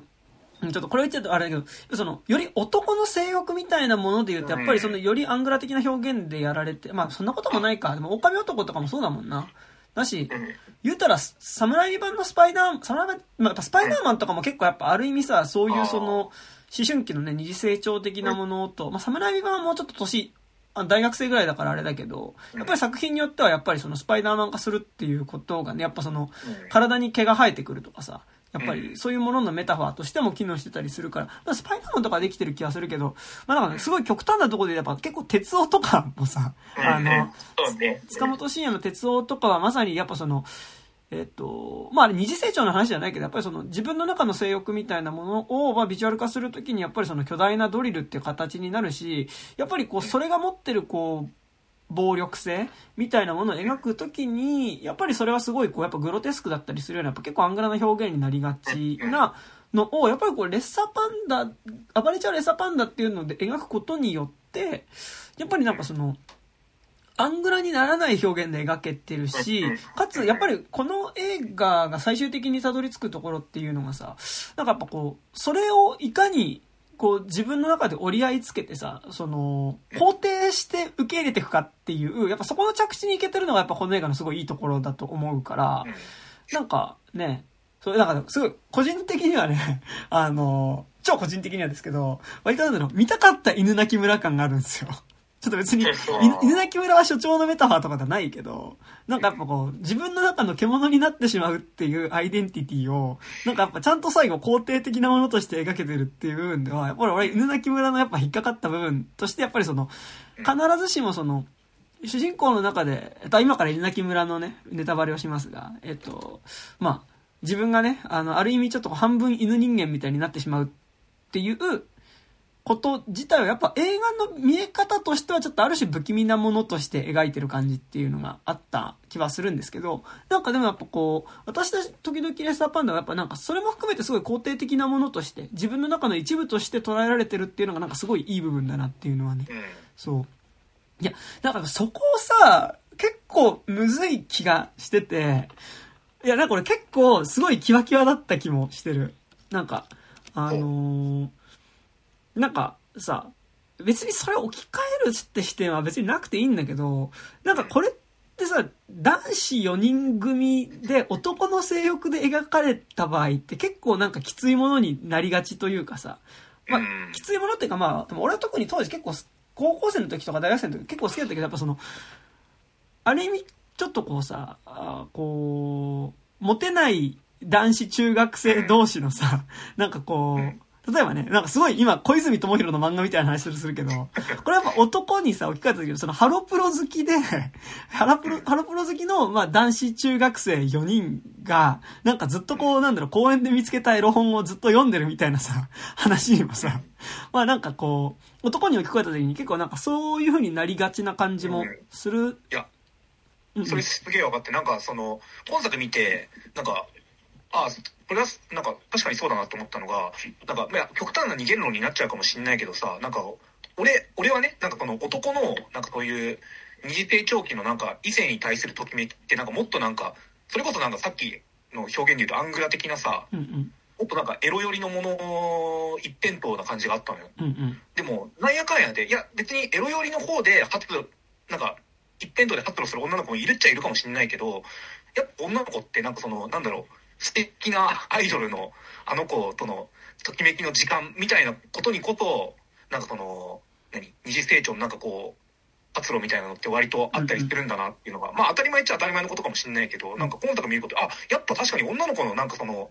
いいなって思う感じとかエロ性みたいなのってなんかそこは割と強いんだなっていうのが結構思いましたね、今作見て。まあなんかね、ごめん今だから男子女子って言っちゃったけど、まあ、男子女子ってことでもないかも。的なちょっとしてきて、今話してきたんだけど、なんか、そのやっぱ性欲みたいなものが芽生えてきたっていうのを、まあ物語の中で描くときに、やっぱりなんかさ、それって今まで自分の中になかった欲望が芽生えてくるっていうことだったりするから、なんかやっぱそこでさ、なんか自分の中にものすごい他者性が生まれてくるっていうかさ、それとどう折り合いつけるかみたいな話になるときに、結構なんかやっぱそれはなんかな、他者性を描くときにその他者性の不気味さを不気味さのまま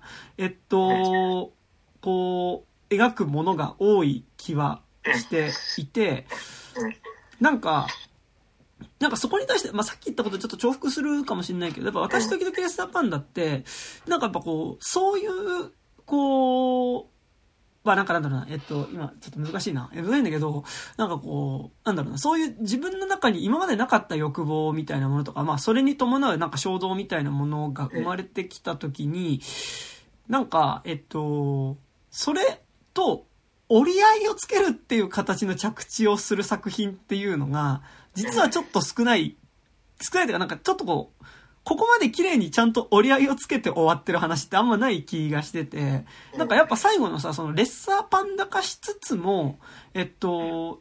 れも含めて自分らしく、まあここでなんかレッサーパンダ化っていうのが、まあさっきも言ったけど、イコールで性欲みたいなこととかのメタファーだけじゃなくて、むしろまあその性欲みたいなこととか、まあ性欲っていうよりは、これやっぱ異性への興味っていうレベルで、ま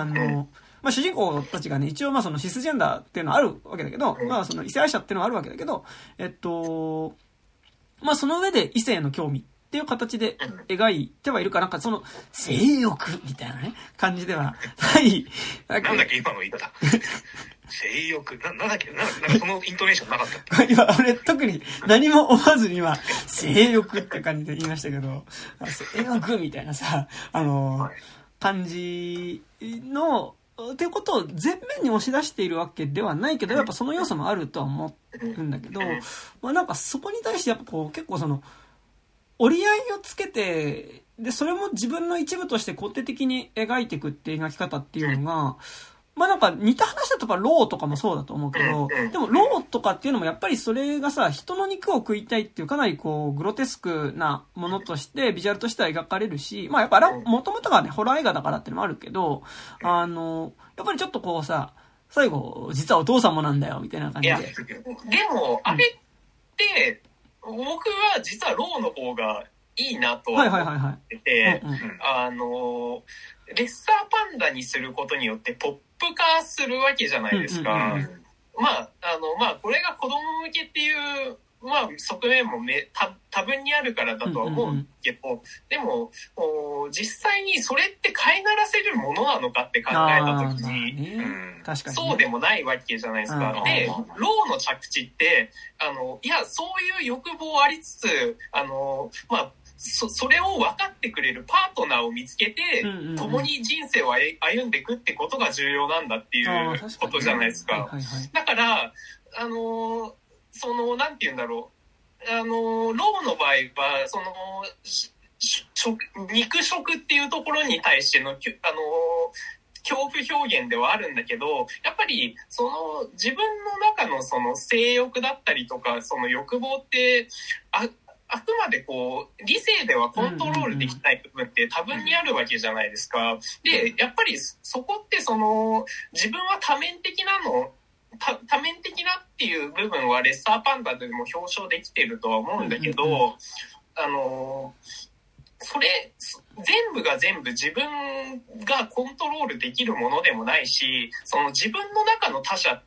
性っていうのも絶対あるわけだから、でレッサーパンダにでもうその好きな時にレッサーパンダになれるみたいなことにすることによってその飼いならされる感じっていうか、っていうのがなんか個人的にはなんかもうちょっと踏み込んでもよかったではないかっていう部分ではある。そこがなんかある種抜けの良さでいいとこでもあるかもしれないけど、結構そのオチっていうかなんかこの折ったことに対してオチが甘いっていうのが正直あって、スタジアム割とぶっ壊れて結構被害出てるけど、まあそこもうちの寺で稼いだお金で体験していきましょうよってなんか地域の人たちにも愛されて、旅行者にもあそこにはレッサーパンダの女の子がいるよってなんか寺愛されて、なんか随分すごいなみたいなのは、まあ、正直あるけど、でもねなんか高島君言った部分今すげえわかるし、てかなんか結局多分そこになると思う。なんかその、必ずしもやっぱなんか自分の中にある欲望ってそんな綺麗に折り合いつくものではないし、やっぱりなんかこうそれによってなんかこう関係がうまくいかなかったりすることとか、なんかやっぱそこでの難しさっていうのはまあ実際あると思うので、だからそれは今作で言うと実はそのルイルイのお父さんがまあレッサーパンダ化したお母さんとまあいかにこうさ戦ってきたかみたいなことがね、なんかこうまあローっていうかそうなわけだけど、でも同時にこうさ、やっぱ思うのは今回の映画の尺度が一番最初に設定されてるのがさ、そもそもそういう欲望があることをなんかやっぱなんだろう、こうある意味虚勢的っていうかさ、ないものとして抑えることっていうのがやっぱりその大人になることっていうか、まあ、大人になることっていうかそのちゃんとした存在になるっていうのは、まあ、その思春期のこう初めに出てくるそのやっぱ性欲も込みでのそういう自我子供から大人になっていく自我みたいなものの中でのやっぱりその必ずしも綺麗な感情だけじゃない部分のものっていうものをやっぱりある意味ないものにしていくっていうのがやっぱりその母親たちが提示するものではあるから、やっぱりそこに対してその欲望を自分の中の一部としてまあその肯定するってことだとは思うから、なんかその尺度としてはまあレッサーパンダはレッサーパンダでよかったかなっていうのと、まあ俺なんか子供が見るんだから子供向けでっていうのはそもそもちょっと違う気もするんだけど、でもなんかこれがなんかなんだろう、まあ、一応ディズニーアニメの映画でなんかまあそのなんならもしかしたら小学生とかも見るかもみたいなことを思うと、まずはこの尺度の描き方でいいんじゃないかっていう気も結構する。でもなんかそれやるならやっぱりその最後さ、やっぱりみんながレッサーパンダそのままであるべきだよね。まあ申し訳程度に一応みんな後にさ、そのおばさんたちも結構おばあちゃん含めてさ、こう自由に今までちょっと抑圧的だった部分をでもちょっと自由になってますっていう描写はつくけど、でもやっぱりあれってやっぱ主人公だけの苦しみではなかったわけだったから、お母さんだってね、だってお母さんもさね、その親子でレッサーパンダになった方がいいじゃんみたいなさっていうところはあるし、ね、しかも多分お父さんだってさ、そのでかいレッサーパンダになったお母さんが好きなわけじゃないですか。っていうところも含めると、やっぱりなんか最終的にそのメイメイだけがレッサーパンダを残すっていうのはなんかやっぱちょっと違うかなっていう気はしました。いやだからこれなんかめちゃくちゃなんか嫌な保守的な論調になるけど、うん、全員が全員ターニングレッドしちゃうとなんか社会成り立たなくねみたいなの多少なんかあるとするけどねあそこでさなんか竹林のさなんかイマジナリー空間みたいなところでさ、うんうん、なんかメイメイがさなんか私はなんかレッサーパンダと一緒に生きるって言った時にさ、うん、お母さんとかおばあちゃんとかおばあさんたちもさなら私たちも今からでももう一回レッサーパンダありでよくないっつってさ店員さんが戻ってきたらさ、うん、なんかいや確かに個人単位で見たらいいことなのかもしれないけど、うん、どうなんだろうってなんかその想像ができないっていう、うん、その後の社会とかなんか家がどうなるのかっていうのは想像できなくはあるかもね、うん、っていうこと自体がなんかその女性の抑圧になるとはまあ思うんだけど、うんうん、まあでも今回ねだからその逆に男がレッサーパンダ化するっていうことはやっぱ描いてそういう話ではないから、なんかそれがね、なんか一個、まあ、でもなんで彼女たちがレッサーパンダを抑えること、イコール一人前の大人になることっていう風に思ってるかっていうことまで掘り下げて考えると、もしかするとまあ彼女たちを抑圧しているよりなんかね、男性的な価値観みたいなものっていうところまで、行く気はするけど、でもなんかそこまでの尺度では書いてないかなっていう。でもさ、うん、だってそもそもレッサーパンダになったきっかけがさその村がさその男がいなくなっちゃってさそれでなんかその野党とかが攻めてくるからさ、うんうんうん、守らなきゃいけないっていうところでレッサーパンダになったわけだからさ、うんうんうん、多分その尺度としてはやっぱりその男社会におけるそのなんていうあまあでもいやなんかねいや俺ここが結構この映画の実はちょっとこう緩い部分っていうのがあると思っててそれはそのレッサーパンダ化するっていうことが必ずしもなんかこう一個のこの事象のメタファーっていう風にするには物語上だからその一応設定としてはそのなんで彼女たちの一族の女性がレッサーパンダ化するようになったかっていうとまあかつて彼女たちが中国に暮らしていた時にまあ彼女たちはまあ名のあるまあ戦国武将みたいなのの一族でまあその男たちは戦場に出ているとでも戦場に出ている時にでもその家に残されるのはまあ女性と子供たちだけだっていう時に、まあ、そこに野党だったり他の、武士とかが乗り込んでくると。で、まあ、そこで家族を守るために神様力をお与えくださいって言った時に彼女たちに授けられたのが、レッサーパンダ化する力でしたっていう。で、それが、でもまあ、もう戦国時代でもなくなってきた時にはレッサーパンダ化するっていうことがある種その、日常生活を送る上で邪魔になって、まあ、それを阻害するものになっててっていう話ではあるんだけど、だからスタートの時点での、ある意味、家族を守るために得た力であるレッサーパンダっていうのと、まあ、現代のパートになった時に、それが、ある意味、なんかなんだろう、どっちかっていうと、最初の、初代の部分でどっちかっていうと、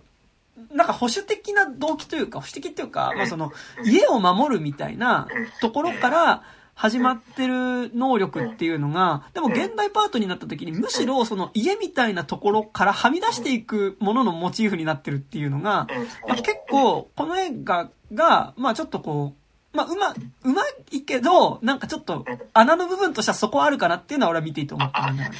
いやでも、なんかね、ちょっと今話してて思ったのは、はいはいはい。この二元論ちょっとやばいかもなと思ってて、レッサーパンダが男性性の表彰だとすると結構きついことになってるよなとは思って、もともとだからその家父長制、その家を守るための能力っていうことはその。はいはいはい家父長制においてその男の能力っていうことじゃないですか。でその時にじゃあでもそこはいいのかそのだからまあ両義性っていうところでその、うん、メイメイはそのまあ女子でもあり男性でもあるっていうそういう落としのつけ方かもしれないんだけど、うんうん、でもなんかそういった時にじゃあレッサーパンダを手放したお母さんたちっていうのがちゃんとその家にとどまってるその特にお母さんメイメイのお母さんに関してはその家にとどまって家を守るお母さんっていうところにとどまるっていう意味では結構保守的なオチの落とし方なのかもしれないですね。なんかね、でもそこさ、なんか思うのが、でもなんかなんだろうな、やっぱこの絵がすごいいわゆる家族の中における父親的な存在っていうのが、まあほぼ描かれ、まあ、なんかその、いわゆるこう家父長的な意味での父親みたいなものが、まあ、出てきてなくて、でもそれもしかしたら、その中国的な家族のあり方ってもしかしたらそうなのかな？なんかおばあちゃんの方が強いとかってあったりするのかな？なんかミラベルは完全にそうだったじゃないですか。その、一族の中でおばあちゃんにこそ、やっぱりその、より、一族の中での一番強い権力があるみたいなさ、ことだったけど、なんかこれ、いや、思ったのがさ、その、より、父親っていうのが家父長的な存在っていうかね、やっぱこう家のこう食卓の一番真ん中にでんと座っていて、こう料理とかもやっぱ女性がしてっていう形で描かれてたら、結構やっぱりよりそこのしんどさっていうか、なんかレッサーパンダを抑えなきゃいけないっていうことがさ、それってやっぱよりその旦那様のために抑えなきゃいけないみたいな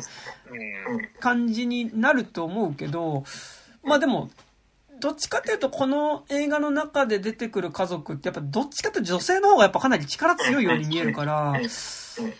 なんかね、そこはちょっとこうわかんないね、なんかわかんないんだけど、でもなんか今高島くんが今ちょっと思ってたような、多分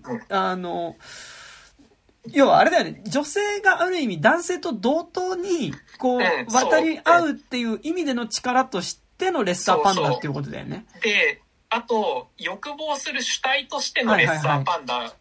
と考えると、結構嫌な話にも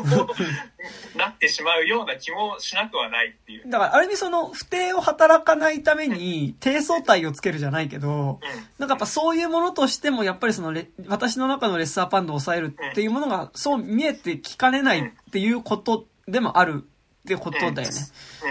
で最終的にやっぱお母さんがそのままそのレッサーパンダの自分を分離するっていうことは、やっぱそのままそのなんていうんだろう、家的なものに収まるっていうところに落ち着くっていうことにもなるっていう気はしちゃうんですよね、なんていうかそう見えてしまうんだよね、なんか難しい。なんかやっぱ結構実はこの話、やっぱそのレッサーパンダっていう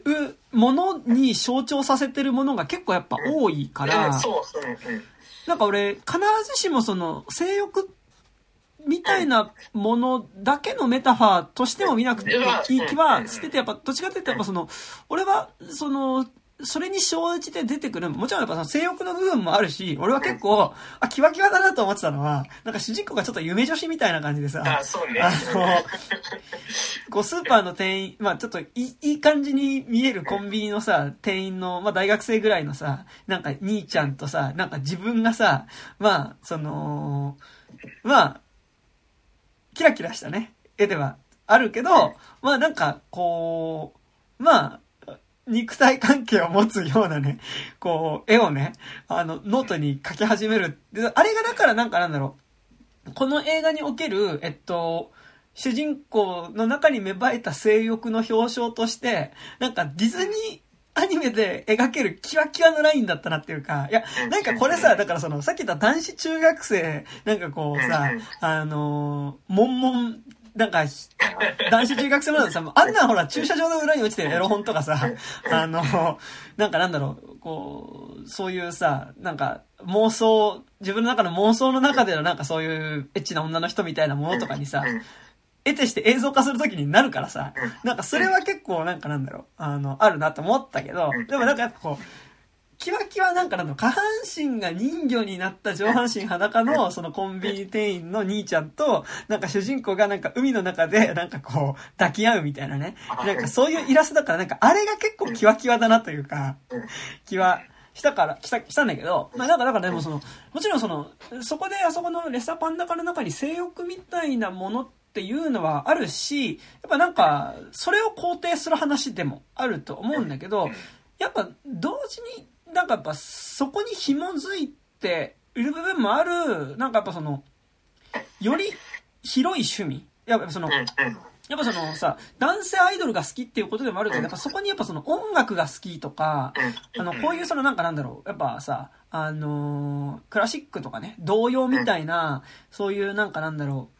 う、聞いても無害って言い方はあれだけど、まあなんかこうそんなにさ、なんかそういう音楽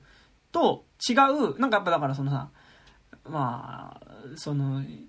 例えばロックとかさ、ヒップホップみたいなのっていうのはさ、まあ特にやっぱそのヒップホップとかはさ、やっぱある時期はね、やっぱりこうさ、でペアレンタルアドバイザリーってさ、やっぱこれは子供に聞かせちゃいけない音楽ですよっていうマークが CD についてさ、売られてた時期っていうのは、まあ未だにある。まあ、その、で、最初その、ね、ヒップホップの CD が、その、店に並んだ時とかにやっぱそのさ、こんなものを聞かせたくないっていうんでさ、ペアレンタルアドバイザリーってマークがつくようになったっていうのがさ、あるわけで、なんかそのさ、子供に悪影響がある、なんかその、なんだポップミュージックっていうか、そのなんかさ、ユースカルチャーにおける音楽ってさ、やっぱりその、こう、やっぱ、こう、暴力的な衝動だったりとかさ、その、まあ、別に今回のね、フォータウンはそういうグループじゃないんですけど、めちゃくちゃいい、健全なグループだけど、やっぱりなんかある種のなんかやっぱりその性欲みたいなものだったりとか、破壊衝動みたいなものとかさ、その、必ずしも綺麗な言葉では、こう、折り合いがつけられない自分の中に芽生えてくる感情。それはまさに本当に二次成長期とかに出てくるわけだけど、まあそういうものを肯定したりとか、そういうものを煽る音楽だったりするから、やっぱりなんかそのさ、聞かせたくないものだったりするわけじゃん。なんかその。でもなんかやっぱ、そういう音楽ジャンルへの興味っていうのも含めての、やっぱりその、親の目から離れたところで育っていく自我っていうもののメタファーとしての俺はレッサーパンダっていうのが結構やっぱ大きかった気も同時にするからね。そう。なんかだからそこは難しいんだけど、今高島くん言ってた尺度の部分も全然想定はできるよね。なんかね。なんだろう。なんかさ、多分男子でその、例えばこれがさ、その映画好きとかだったら、そんなにその、なんて言うんだろう。隠さなくてもいいじゃないですか。だけど、なんか、ちょっと考えると、女子だからこそ、そのフォータウンにやっちゃいけない、その、聞いちゃいけないものっていうのの抑圧って多分大きいのかなっていうのが、なんかちょっとある気がしてて、なんかそこはちょっとやっぱ僕ら男だからさ、そこら辺はちょっと全然ビビッドな感覚では捉えきれないけどさ、そのなんか男がオタクやるハードルとさ、その女子がさオタクやってしかもそれが開示されるものだった時に、なんかそこのハードルってやっぱちょっとやっぱ違ったりするのかなって。っていうのと、やっぱそれとその親の見方とかっていうのも結構関係あるのかなとかはなんか今出て思ったというか、なんかもしさなんだろう今作が男の子でさ、例えばゾンビ映画が本当はそのお母さんとかゾンビ映画とか見てほしくないんだけどゾンビ映画見てるみたいな。になった時になんかそれと同等なのかなっていうか、その隠し度合いの塩梅としてっていうのはなんかあるの、そこのなんかその性による差異っていうのはなんか結構あるような気はどうなんだろうな、なんかそこにね、なんかちょっとわかんないけど、女子だからこそこうあるべきっていうのの規範って多分大きいは大きいじゃないですか。でもやっぱレイメイの家が特段厳しい。だってさ、フォータウンなんて一番こうさ、ギグってだからさ、そのポピュラーミュージックの範疇で言えば一番無難なとこじゃないですか。あれやっぱどっちかっていうと聞くっていうことよりなんかコンサートに行くっていうことのなんか提言だと思う。いやなんかでもね、これで好きなもの。なんか、だから、ここで、なんか、俺、思春期で好きになるものと性欲っていうものが必ずしもリンクするかって、まあ、でもリンクしてる部分はあるんだと思うんだけど、してるのかなわかんないけど、でもなんか、10代前半から半ばにかけて好きになったものの中に、やっぱりその要素はある気はするし、なんかやっぱこう、まあ、それが全部じゃないけど、まあ、俺はなんかやっぱね、当時やっぱ、ちょっとこう、サブカル的なものがやっぱすごい好き、今未だに好きだからってのもあるけど、やっぱりなんかそういうその自分の中の性欲みたいなものを、性欲がある自分のみっともなさだったりとか、また男子の場合ね、それがね、受け入れてもらえないことに対するみっともなさっていうのが、また一個ちょっとこうフィルターとしてあるから、なんか、そこのね、なんかどうしてもやっぱりそれを抜ける相手を探しちゃうっていうところ、まあそれはもちろん女子もそうなんだと思うけど、なんかそこでより暴力性が伴うっていうところはやっぱりあると思うし、なんならそこでの暴力性すらも、やっぱ肯定する、それはなんかなんだろう。相手に暴力を振るいたい衝動があるっていうことも肯定される表現だったりもするっていうところで、やっぱりその、よりまあサブカル、いわゆる格好好きなサブカルのね、なんかそういう表現っていうのが、やっぱりまあその、まあ道徳っていうところからちょっと外れた表現だからっていうのもあると思うけど、まあなんかそういうのはある気がしていて、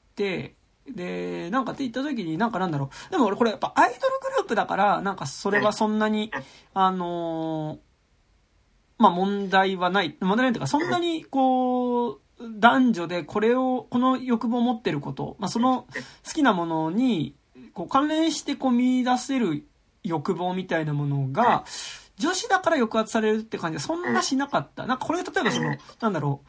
ハロプロ好きの男子中学生みたいな話だったとしても、なんかやっぱりその趣味をちょっとこう人に言うのがまあ、今でこそそれこそ別にアイドル好きって恥ずかしいって感じじゃないけど、でも多分当時とかだったら多分ちょっとこう隠すみたいな感じあった気がするし、だからそれこそそういうのオープンに出せるのって高校ぐらいからだった気がする。なんか。なんかね、今ちょっと言い方がまずかったな。ちょっとあれだと、例えば13歳の男の子がライブに行くってた時に止められるかっていう問題と、そこの女子との差っていうのはあるんじゃないのかなっていうところが僕がちょっと引っかかってるところというか、その13歳ならもう男の子ならライブ行っていいでしょみたいな感じはある。なんかそこのハードルってなんかある。なんかそのなんて言うんだろう、結構そのね、もう13歳なんだからライブなんて行けばいいっていうところ人は多分にいるけどさ、その批判としてその13歳の男の子がライブに行くのと13歳の女の子がライブに行くので、多分今のこの親世代とかの世間的な感じ方によるそのなんか言っちゃダメラインみたいなのってそこってあるのかなっていうところがなんかそのなんて言うんだろう、言いたかったというか、まあだから極端なこと言っちゃえば別にそのエンタメの内容自体の問題っていうよりもやっぱそんぐらいの年齢の子が一人で親連れじゃなくライブに行くこととか出かけることみたいな、そうの男女差みたいなのってあるのなんかかなっていうのはなんかでもあとあ、どうぞ。でも、あとそれは、あれだよね、なんか単純に、男子だとライブ行けて、女子だとライブ行けないみたいな話っていうよりは、やっぱそこにさらに紐づいた形での、やっぱり、その、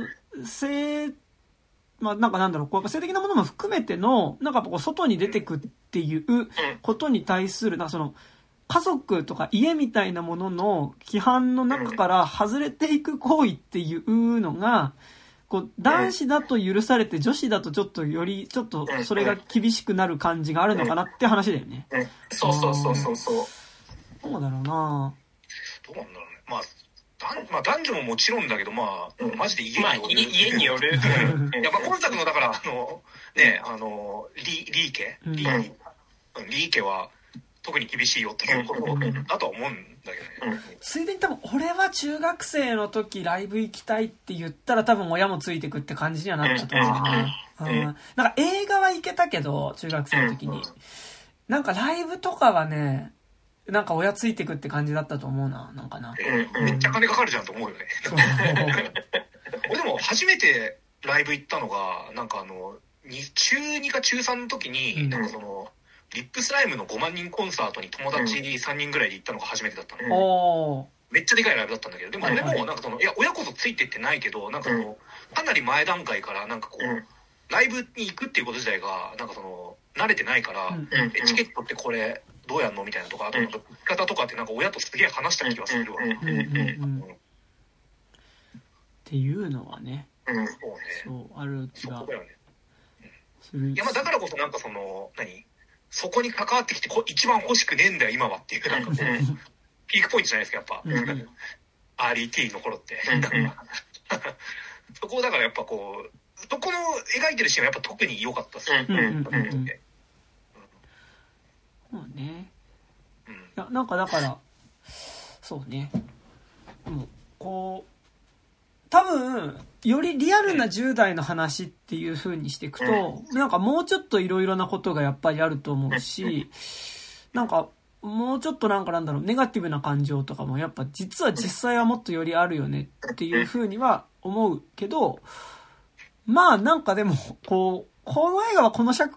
範囲で描けるものとして、まあなんかでもこう少なくともやっぱりそういう10代のこううわってなりがちな自我みたいなものをやっぱりこう自分の中で肯定できるって描き方をしてるのはすごい良かった部分だと思うし、だってそこもやっぱミラベルと大きく違う部分なんかミラベルはよりなんかやっぱりその、まあ、もうちょっと成人した人物ではあるし、まあ、高校生ぐらいだと思うからって言った時になんかやっぱりそのより家族の中での自分っていうか、もちろん関係性の話だった気はするけど、なんか今作は多分にやっぱ関係性の部分はありつつ、なんかやっぱより自分の中にある衝動の話だったと思うから、なんかやっぱミラベルはやっぱりその自分の中の存在理由とか、なんかやっぱこう誰に必要とされているんだろうとか。逆にそういうようなことっていう話だった、関係性の話だった気がするの部分がより大きかった気がするんだけど、ミラベル、今作はかなり近いテーマだったと思うし、やっぱそこでこう対峙する相手っていうのもやっぱりそのすごい近い、まあそのある意味自分らしさっていうものを否定してくる親っていうものとの向き合いっていう部分はかなり近いというか、要はそのバーサスどこやって話なんだけどさ、かなり近かったと思うけど、でもやっぱよりなんかその中で肯定されていく自分らしさっていうものっていうのはよりやっぱその衝動的だったりなんか肉体に結びついてるものな気は結構やっぱしたっつうのはね、なんかだと思うし、なんかやっぱどうしても俺はなんかこうさ中学校高校ぐらいの時に摂取してたのがやっぱこうミラベルと似たようなものだったとしても。やっぱりなんかそのよりこう鬱屈としたものっていうかさ、やっぱそれこそなんかなんだろう、全然違うけどね、俺やっぱ今作レッサーパンダ的な、私的レッサーパンダ的なものはなんか10代の時の俺にとってやっぱその大月健二のグミチョコレートパインだったりとかさやっぱりなんかしてくる時にやっぱりよりなんかそのそういうさ性欲に結びついてる意味でのカルチャーとのつながりだったりとか、まあ、衝動みたいなものとか、でも別になんかその性欲と結びついてないとその多分その10代の頃のカルチャーに対する切実さがないとかそういうことじゃ全くないんだけどね。まずそこは本当にそうだと思うし、まずあとその今基本的に異性愛前提で話してるけど、異性愛じゃない形でのそういうことも全然あると思うからっていうのはまあでもあるけども、一応ちょっと今作が異性愛前提の話ではあったからってでこういう感じで話してるけど、まあなんかだからでもさ10代の頃ってなんかやっぱこう今回とかはなんかすごいやっぱ友達とか周りにいるしさ嫌な感じとかあんまないけどさ、だからこの映画ってやっぱそのクラスカース的なものっていうのがさ、まあ、描かれないじゃん。だから別にそれはこの物語で語る尺度じゃないからってなると思うけど、やっぱりなんかよりそのクラスの中での自分の立ち位置とかイケてるイケてないみたいなところでの鬱屈した部分だったりとか、なんかやっぱこうそういうものっていうのはなんかこう自己承認欲求みたいなものっていうのはやっぱよりネガティブにこう作用した形でのそういう感情みたいなのもあったりはすると思うから、まあでもなんかそういう部分もあるよねってなると、それはなんかもうちょっとこうよりなんかこうネガティブであり、そういうなんか暗い部分の衝動みたいなものも描く形での作品っていうのはもちろんあるし、なんか俺は結構そういうのがすごい好きだったりしたするけど、なんかでもやっぱこ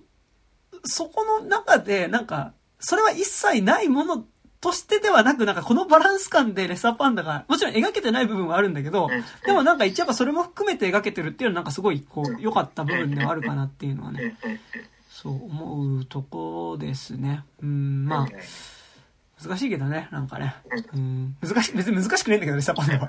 そうっていうのは、でもなんか今ペッて思ったけどさ、なんかインサイドヘッドのさ、最後みたいな感じでさ、分かんないけど、他のみんなにもなんかレッサーパンダに対応するような何かが実はあったみたいなオチとか、なんかピクターならやりそうだったりしたけどね、なんかこう分かんないけど、例えばゴスの子たちにはさ、なんかゴスの子たちいたじゃん、2人にいましたね。彼女たちにはなんかコウモリとかなんか実はやってるみたいな、みんなあったんだみたいな。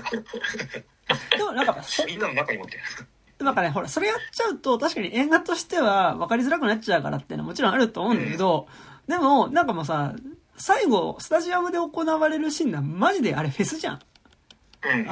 儀式兼フェスじゃん。もう、なんか、儀式というののフェスに、なんか本来的な意味での。多いよね、儀式兼フェスのある映画。そう。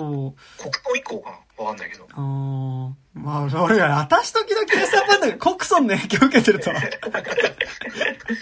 だったらめっちゃ面白いけど、なんかやっぱでも最後技術とポップミュージックがマッシュアップされるっていう、ああね、なんかすごいフェスっぽい感じになるじゃん。やっぱそのさ、最初のさ、お経にさ、ちょっとヒップホップっぽいね、あれビリー・アイリッシュ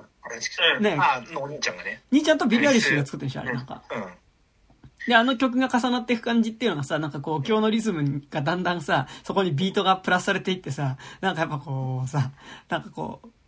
ね、古今ね、新しいものとこうトラディショナルなものが合わさったさ、なんかこうフェスみたいに、マッシュアップされてフェスみたいになっていくわけだけどさ、まあなんかこう、あそこのシーンっていうのが、だからその、音楽の中で自己開示をしていくっていうシーンだから、まあなんかだからあそこのフェスで描かれてるのってさ、やっぱこう、一個、まあその、フェスで音楽をガンガン鳴らすことによって、まあその、向こう側に行くことができると。なんかよりこう、肉体を、捨てて意識的な部分でのなんかこう高揚感のある場所に行くことができるっていうね。でまあっていうのがまあなんかあそこの最後のフェスシーンっていうかさ、スタジアムで行われたことだと思うんだけど、まああそこで描かれてたのってまあ2つあってさ、あると思ってて、1個がなんかやっぱこう母親っていうのがさ、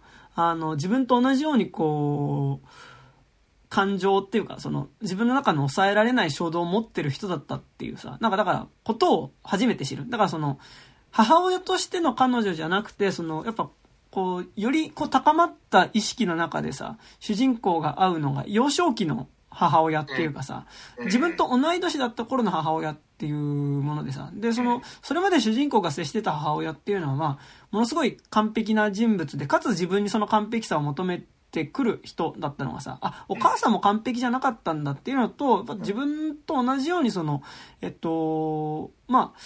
抑えられない衝動っていうものを持ってる人だったんだっていうのをやっぱそこで見るっていうさ。で、なんかそれ自体やっぱ結構その、なんかなんだろう。やっぱ思春期もののさ、まあなんか親離れみたいなものが描かれる作品でやっぱり結構基本的に描かれるものというかさ、やっぱその、あ、今まで母親と、親と子供って関係性、役割でしか見てなかったけど、あ、そっか、親も一人の人間だったんだ、人物だったんだっていう、親の中にこう他人を見出すっていうか、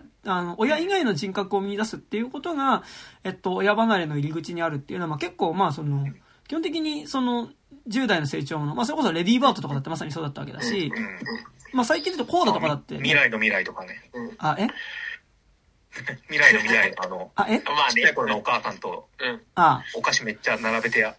暴れるとことかね。いや、なんか適切だけど、適切じゃない気がね、すごい、そのタイトルを出すのがね、ちょっとどうなのかなって気がするんですけど、まあまあそうですね。だからそれ結構一個あるなって、そのやっぱ母親じゃない、こう、一人の人格として見るっていうのが、フェスシーンの一個だったし、で、もう一個がやっぱさ、その、それ以外の家族の成員たちっていうのも、実はそのそれぞれ、やっぱりその、それぞれ衝動を持っているっていう衝動をさ、やっぱ音楽に合わせてさ、その、吐き出していくっっていうことっていうのが、だからそれまで抑えてた理性っていうのが、音楽が鳴ってる元ではそれが解き放たれるっていう意味では、まあちょっとやっぱフェスっぽいわけだけど、でもなんかさ、今竹木さん言ったみたいに、いやなんかだから物語上その、レッサーパンダになるのがあの一族だけってことになってるし、あとやっぱその一族の中で自分がどうその、一族に継承されてる衝動みたいなものを肯定していくかって話だから、まあ、そこで、他の子たちが、は、人間のままっていうのは、まあ、それはそう、物語上そうなんだけど、いや、なんか本当だったらなんかランページみたいな感じでさ、なんかもうみんなどんどんこう居住化してさ、居住だね。音楽に合わせて暴れまくるとかでも、本当はいいよね。本当はってか、それでもなんかこうね、それぐらいのテンションではあるよね、あのフェスシーンっていうのはね。うん。っていうのがね。思いますね、うんうん、でもなんかやっぱそれやっちゃうとさ、なんか世界全体がそうなんだよってやるとさ、それこそメタファー映画にやっぱ、うんうんうん、っていう感じでなんか落ち着いちゃうとは思うんだけど、やっぱ今作がやっぱいいよなっていうところって、やっぱ結局やっぱ主人公は主人公たる属性があって、それはそういうなんか、まあ、ポップなもの兼メタファーとしても取れるよっていう、なんか両面で描いてるっていうのがやっぱ素晴らしいなっていう、ところではあると思うから、まあまあまあいいと思うんだけど。そうですね。うんうんうん。うん確かに確かに。そうな。ちょっとじゃあ少し違う話になっても大丈夫ですか？はい。いやなんかやっぱこのさ、毒親描写のリアリティがさ、いや結構いやなんか特にオープニングのとこしんどかったなっていうのは。オープニング？だそのオープニングの最初歌ってからのお母さんとのさ、なんかやっぱこうやりとりの一個一個っていうのがさ。多分主人公もこれはしんどいことだって思わないほどにやっぱりお母さんがこう求めるその理想の娘像っていうのはかなり内面化されてて、なんかこうさ、だって最初のところでさ、私は完璧だろみたいな感じでさ出てきてさ、でなんかこうテストでも100点取っちゃうしみたいなさ感じで出てくるね。テストでも100点取っちゃうしって言った後にさ、なんかこう放課後にさ、友達が遊ぼうって言うとさ、ごめん、家のことがあるからっていうので、まあなんか遊べないっていうところでさ、おや？みたいな感じがちょっとしだしてさ、で、帰ってすぐのところでさ、いや結構ここしんどかったからさ、お母さんがさ、今日は学校どうだったっていうふうにお母さん聞くじゃん。で、学校どうだったに対してさ、主人公のルイリュウが何するかっていうとさ、テスト見せるんだよね。メイメイがさ、テストの答案見せるんだよね。だからさ、学校どうだってさ、なんか楽しかったとかさ、なんかなんだろう。俺はなんかこう、今日○○ちゃんとこんなことがあってねとか、なんかそういうことだの。なんか俺が思う、なんか学校どうだったに対する返答って、親が言うね。なんかでもそこでさ、やっぱこうテストの点数を見せてさ、こんなに完璧みたいなこと言うとさ、さすが私の娘ねってさ、将来は国連大使だわって言うじゃん。なんかもう、おーみたいなさ。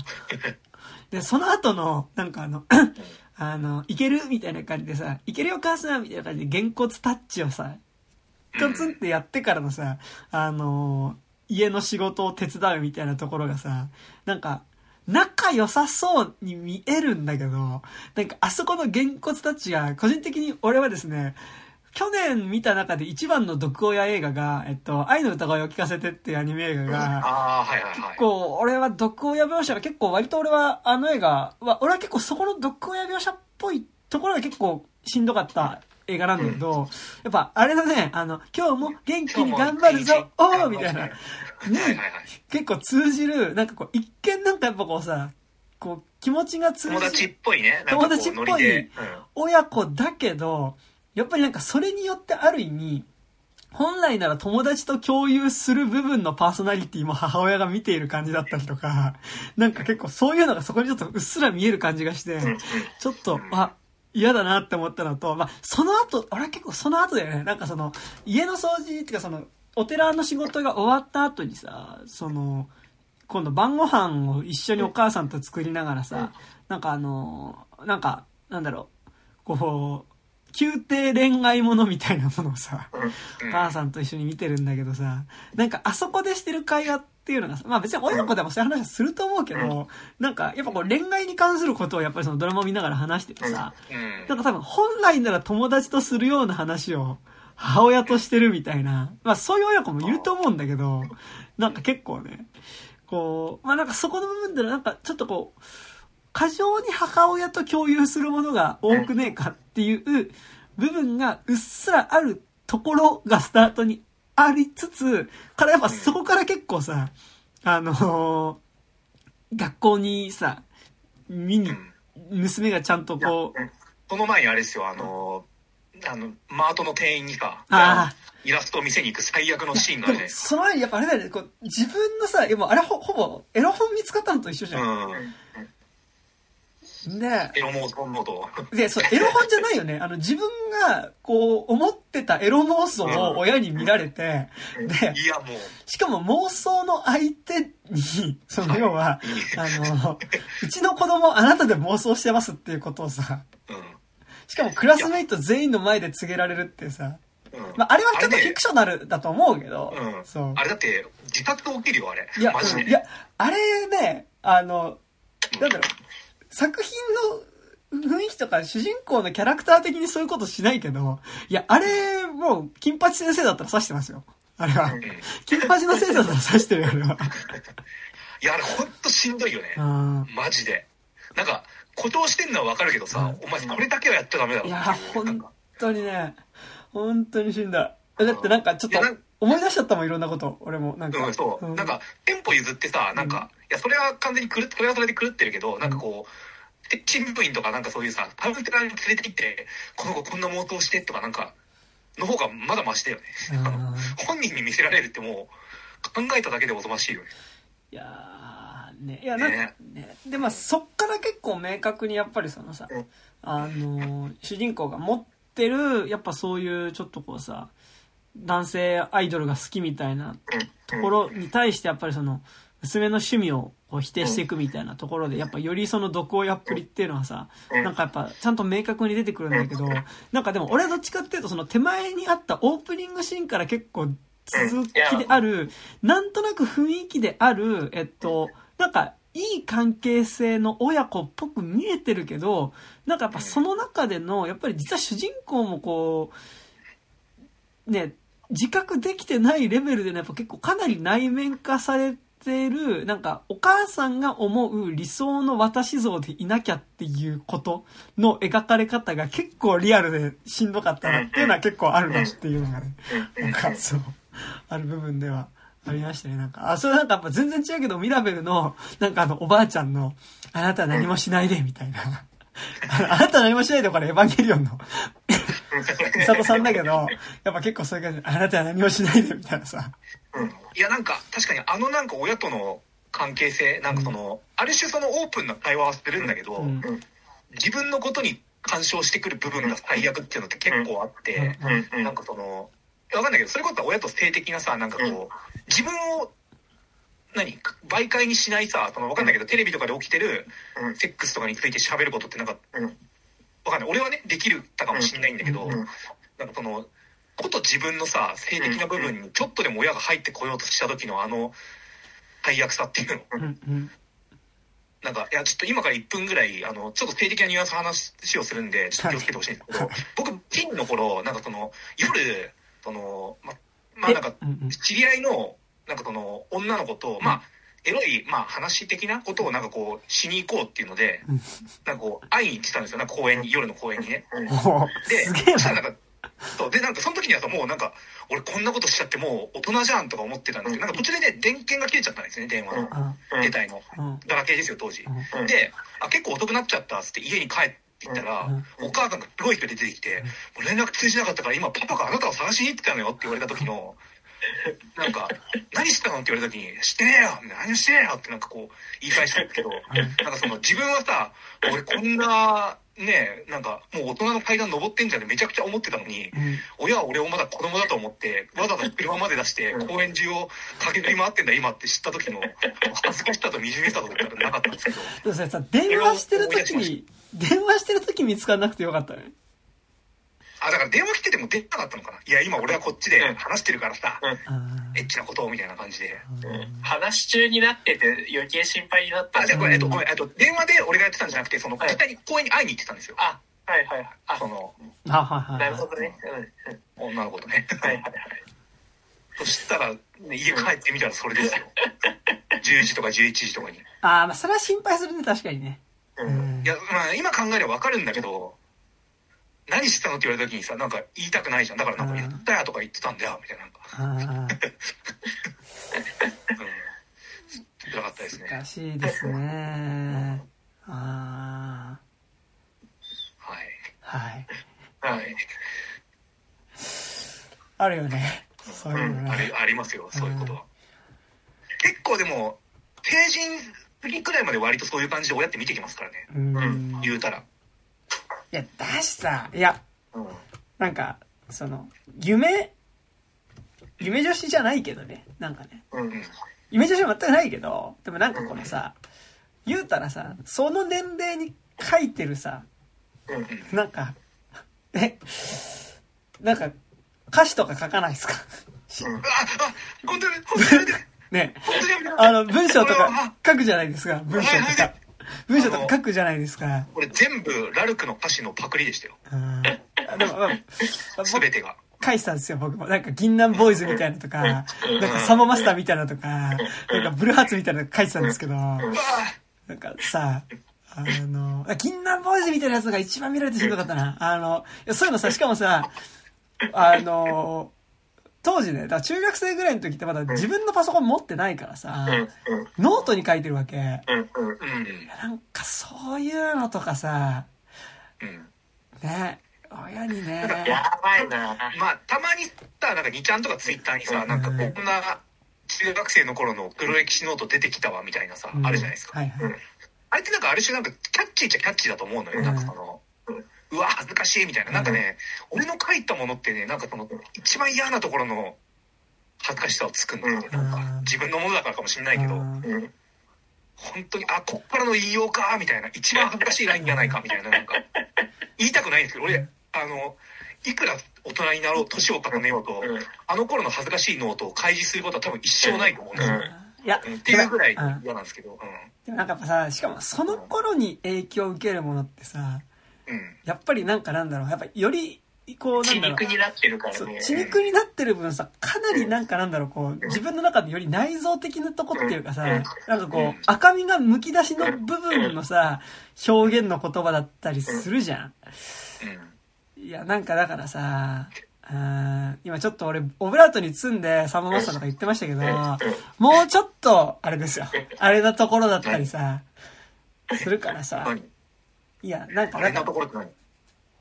らあるじゃん、そういうさ、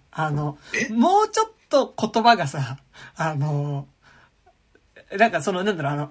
その年代の頃にはグッとくるけど、なんかやっぱこうさ、今思い返すと結構さ、あわわってなるさ、言葉ってアーティスト、いやアーティストだったりとかさ、やっぱその作家だったりとかさ、漫画家だったりとかさ。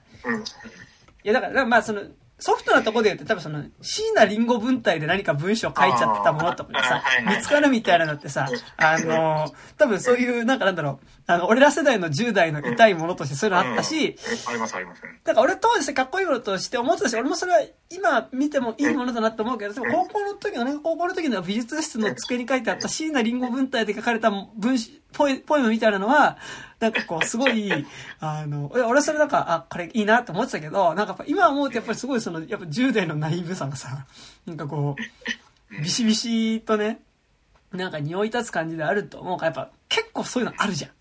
なんかまあなんだろう、俺だって1週間前に自分が書いたものでも説明しますよ。結構だったみたいな、なんかいやなんかね、でもそれなんか文章とか歌詞だけじゃなくて、やっぱりいくつかあるですよ、うん、そういうものはなんかあります、うん、俺たまに実家帰るんですけど、うん、俺もうそれ多分もう20とかも過ぎたかもしれないけど、うん、なんかそれも暗号の活動の一種なんでしょうね、うん、なんかそのどうしても自分の部屋の壁に何かを書きたいっていう衝動があって、うん、なんか買う予定の CD の発売日とかを壁にマジックで書いてあったのがそのまま残ってるんですよ、うん、なんかこうフレーミングリップス何月何日とか、あえて高校に書いてあるもんね。これ全然俺成人してぐらいで書いてた曲があるんですけど、それをなんか実家にたまに帰った時に見て本当に恥ずかしくて死にたくなるんですけど、今ここで俺がこれを消していったら親からあいつ消したなっていうのがバレると思って何もできないでいるっていうね状態で、僕33にもうすぐなるんですけどいまだにそんな辛いんですよ。いやでもね恥ずかしいやつはそれはまだね、なんかやっぱまあでもそれも確かに恥ずかしいと思うが、うんうん、なんかもっとあるじゃん、なんかそういうさあります、あります。俺今セーフティースイッチ入れて喋ってるから今ってないんだけど、全然レッサーパンダなってないでしょ。うん、まだ全然なってない。全然なってない。俺も全然レッサーパンダなってない。出せる店用のレッサーパンダしか出してないんだよね。そうそう。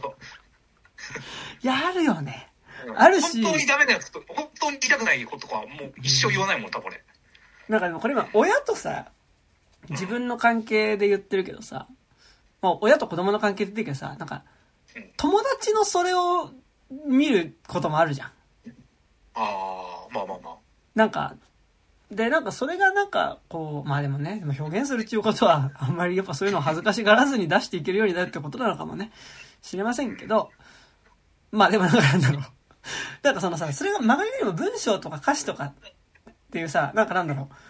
う、何かしら表現手段ってなんか分かりやすくなんか作品とかだったりもすると思うし、なんかもうちょっとさね、あるよね、うん、ちょっと今自分の中でちょっとやっぱ規制がかかったけど、やっぱこう偶然なんかね、友達のこう携帯がスッて目に入った瞬間見てはいけないものを見てしまったなっていう。そんなのある？あれ、まあ。そんなの出すと。ちょっと後で。それってもちろんあれでしょ、なんか LINE の文章とかでしょ、わかんないけど。いや、ちょっと後で、レコード止めたところで話します。はい。っていう。だってわかんないけどさ、エロ画像とかそんな友達いる前で出したりはしないじゃん、そんな。しない。でもね、なんかさ、でも見えてくるもんあるね。前も話したかもしれないけど、やっぱそこに対するさ、なんか、柱は同時に持っておいた方がいいよね。なんかわかんないけど、この間だったらラーメン屋でさ、エロ動画見ながらラーメン食ってる人いてさ、なんかさ、おめえ、なんだよっていうのすごい思ったので、なんかやっぱこうさ、なんかやっぱこう、ある程度大人になるとさ、なんか、ほら、なんかやっぱ10代の頃とかってやっぱその、性欲ってなんか自分だけが異常なんじゃないかみたいなことを思うじゃん。やっぱなんかその、わかんない。人によると思うけど、なんか俺は、いや、こんなに性欲があるならやっぱ自分がおかしいんじゃないかみたいな風に思ったこととかはやっぱあるですよ。でもなんかそれがさ、やっぱ年いくに従ってさ、なんかその、でもなんかなんだろう。ワイダンってやっぱ結構、特になんかそういう部分があるというかさ、なんかやっぱさ、こう、性欲、この性欲って自分だけじゃなかったんだみたいなことをさ、やっぱこう確認し合うっていう意味でのことでもあると思うんだけど、まあでもなんか結果としてさ、なんかそのさ、なんかその、なんかこう、そういうエロ話、まあエロ話自体はいいんだけど、なんかこうさ、結構、露骨にえぐい話とかをさ、なんかさ、人前でなんかどれだけ自分のえぐい話をお互いにできるかみたいなさ、なんかそういうこうさ、なんかエロ話マッチョクラブみたいになっちゃうと、結構なんか、まあ、きついし、俺はちょっとそういう時期もあったと思うんですけど。いや、ありますよ。でもなんかそのさ、エロ話マッチョ比べみたいなさ、ことの先になんかさ、どうせみんな偉いこと、どうせ、考えてんだからっていうんでさ、なんか結構そのさ、こう、そこまでじゃないけど、なんか場所わきまえずさ、なんか場所わきまえずじゃないけど、なんかその、こう、エロい、こう、なんか自分の中にあるこう、性欲みたいなものをさ、こう、なんだろうな。常時出してる人になっちゃう。はいはいはい。こともあるじゃん。なんか、そこに対する気遣いがなくなるというかさ。それはね。そっちの黒歴史も持ってますよ。そう。なんか俺もその黒歴史持ってるわ。全然それもそれである。そう。全レイヤーでの黒歴史があるから。そう。てか、なんだろう、このポッドキャスト初期は割とね、その感じあると思う。実際、黒歴史ってかデジタルタトゥー。マジで。消えない傷。どっかのタイミングで。そう。俺がハリーポッターだとすると、俺の額に刻まれた傷こと、肉質が後悔なので、本当に。消しゃいいんじゃないのもう、ターバーボタンを持って。消すか、本当に過去回ね。っていうね、感じですけど。そういうことありますよね。はい。ちょっと話ずれてきてますけど。っていうね。いや、だからなんか、だからこそそやっぱりあそこでさ、主人公のノートが見つかった瞬間のきつさっていうのはさ、まあそこです。なんかそれはね、さくらももこさんが一人相撲っていうエッセイの中でね、やっぱり自分のノートっていうのがあって、かつその中からさらにより抜きしたベスト版とかまで自分で作っていたっていう話をね、まあしてましたけど、やっぱりね、そういうのはありますよね。でもさ、やっぱあれってさ、なんか、何あれって一応さ、書くことでさ、外部化できてたわけじゃん、言うたらね、レッターパンダを、うんうん、それをだからやっぱダメだよね、お母さんのせいだよね、完全に、レッターパンダがしたの。別にレッターパンダいずれしてたのかもしんないけど、それはあの夜にレッターパンダになるわって思ったもん、なんか。あとなんかめっちゃちょっとどうでもいいんですけど、あれ男の人が人魚だったじゃないですか。僕ツイッターでなんかハーレークイーンロマンスをずっと紹介してるアカウントの人をフォローしてて、でそれで表紙がすごいその男性の人魚だったんですよ。どうしてんだろうなと思っていやあれはさ別に。レッサーパンダの方はさ、まあ、別にそういう性的なところは多分ないじゃないですか、だけどハーレークイーンロマンスでさ、男が人魚なんだって思ってこれはどうなんかすごい その表紙を見た時にめちゃくちゃその作品読んでみてってなったんですけど男人魚っているのかないるか、いるかでいいね。まあなんか私時々レッサーパンダにおいては、これわかんないよ。これちょっと考えすぎかもしれないけど、やっぱりその、人魚にすることによってさ、その、やっぱり、やっぱチンコがないっていうかさ、その、より、なんかその、セックスみたいなものではないけど、でも男子への興味、肉体、その、異性の体に触りたいっていう、なんとなくの欲望はあるけど、でもそれがこう具体的にそのセックスとはまだ結びついてない、だから多分こうマックスでキスぐらいな想像力としてのなんかこう触れたい異性の体っていった時にやっぱ下半身が魚ってことなのかなっていう。やっぱあれがなんか例えばさ、下半身別に馬だったりするとさ、なんかやっぱりもっとこうセックス感っていうかさ、というわけでやっぱなんか魚にすることでなんかやっぱそういう感じなのかなっていうのはなんとなく思ったけど、なんだろう、ハーレークイーンロマンスで人魚っていうのは何なんだろうなんかめっちゃ攻めてるなと思って、いやなんかハーレークイーンロマンスすごい面白そうなんですよね。なんかだからそういうのもね、なんか時間があれば読みたいと思ってるんですけど、一大ジャンルだよねハーレークイーンロマンスって、ね、だって絶対本屋さんにはあるじゃないですか、だから1コーナーだからね、そうそうそうそう、いやそうね、いやなんかさこう、まあ、この話はいいやそういうのいいそういうまあ有料版でしましょう、そういうのはねするにしてもね、そうですね、はい、赤いのれんの向こう側でしょうと思うんですけど、あともう一個真面目な方でね良かった部分が、なんかこうなんかこうさ結構こう主人公友達4人グループに対してやっぱなんかこうさ常にこうちょっかいかけてさ、なんかやっぱこういかにもこうなんか彼女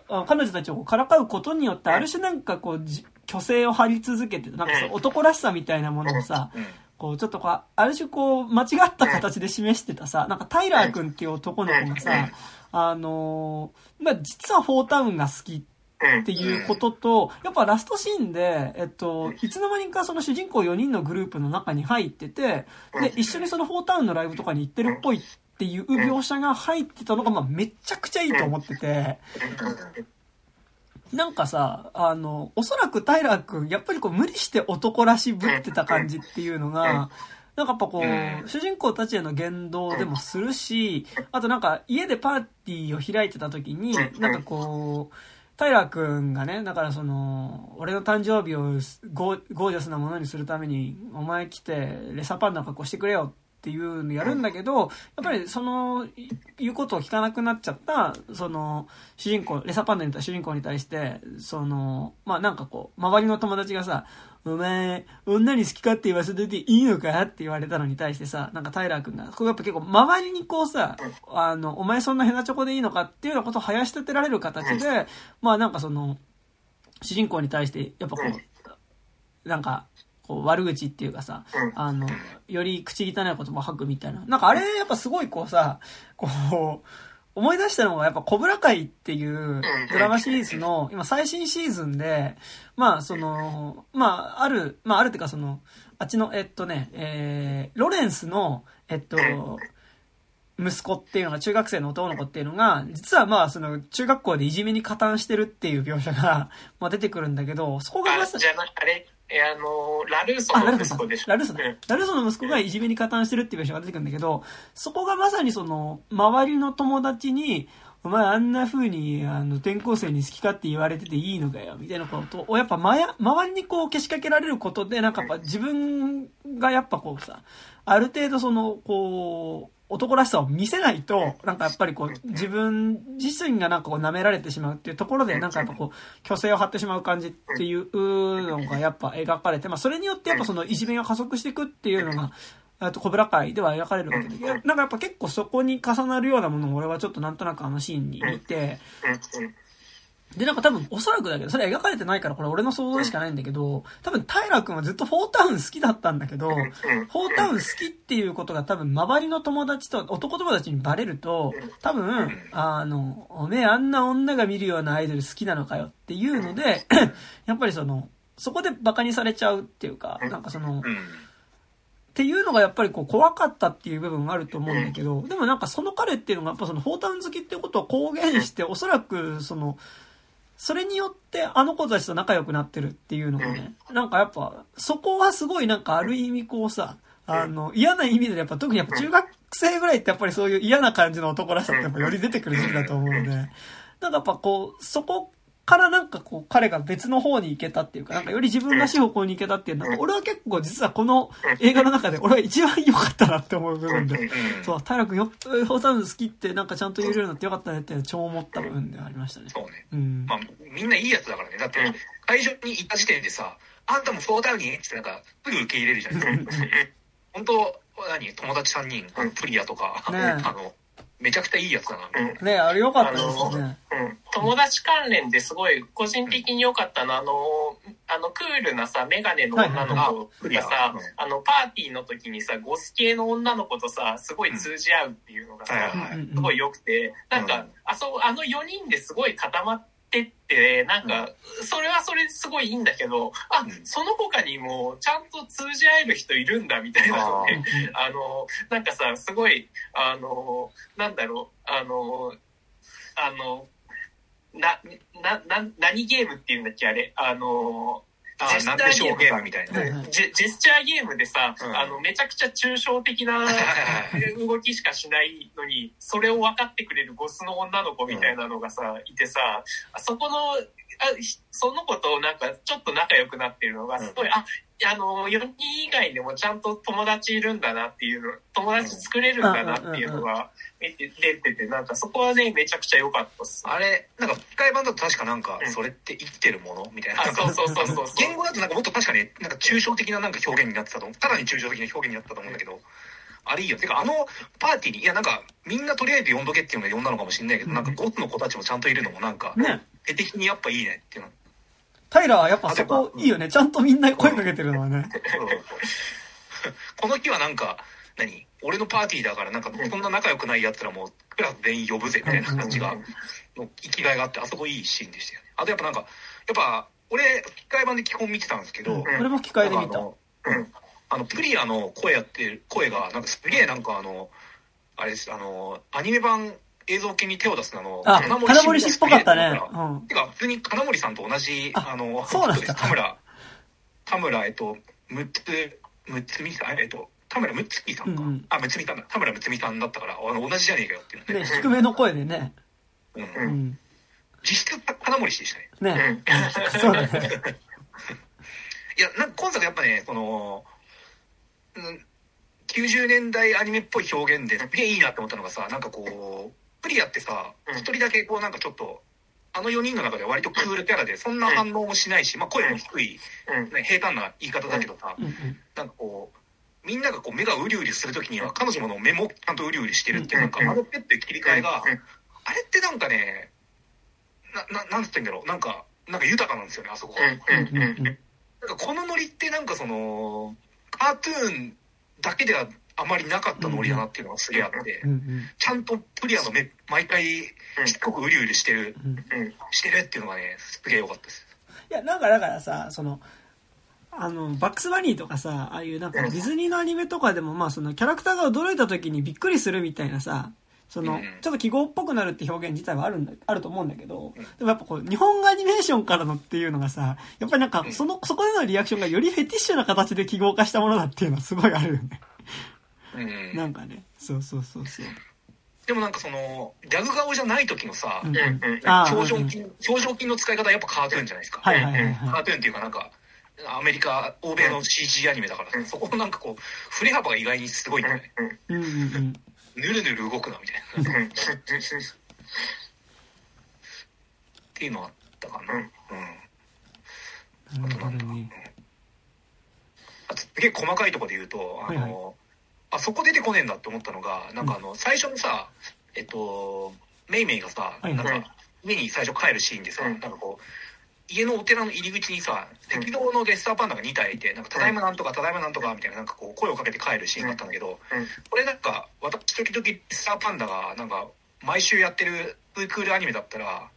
あの2人もなんか双子キャラみたいな感じで実体化してたんだろうなってすげえ思います。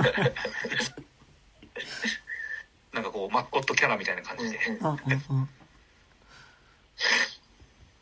い。な感じですか。あとなんかでもっとアップ気がするんだけど。あれば全然。はい。どうですか。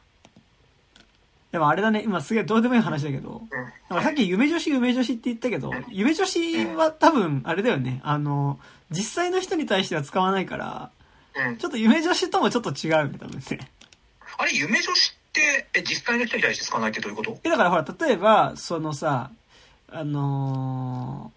リーチオンでその、アイゼン隊長と付き合ってる自分みたいなものを想像して書くのが夢女子だけど、例えばその、なんかなんだろうな、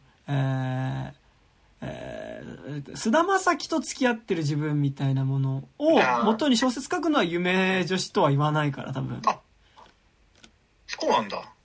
勝手に同じだと思って。じゃあ、というのは何ていうの？生もの。わかんない。なんかでも多分、なんかそれはね、別なものだけど。なんかあるよ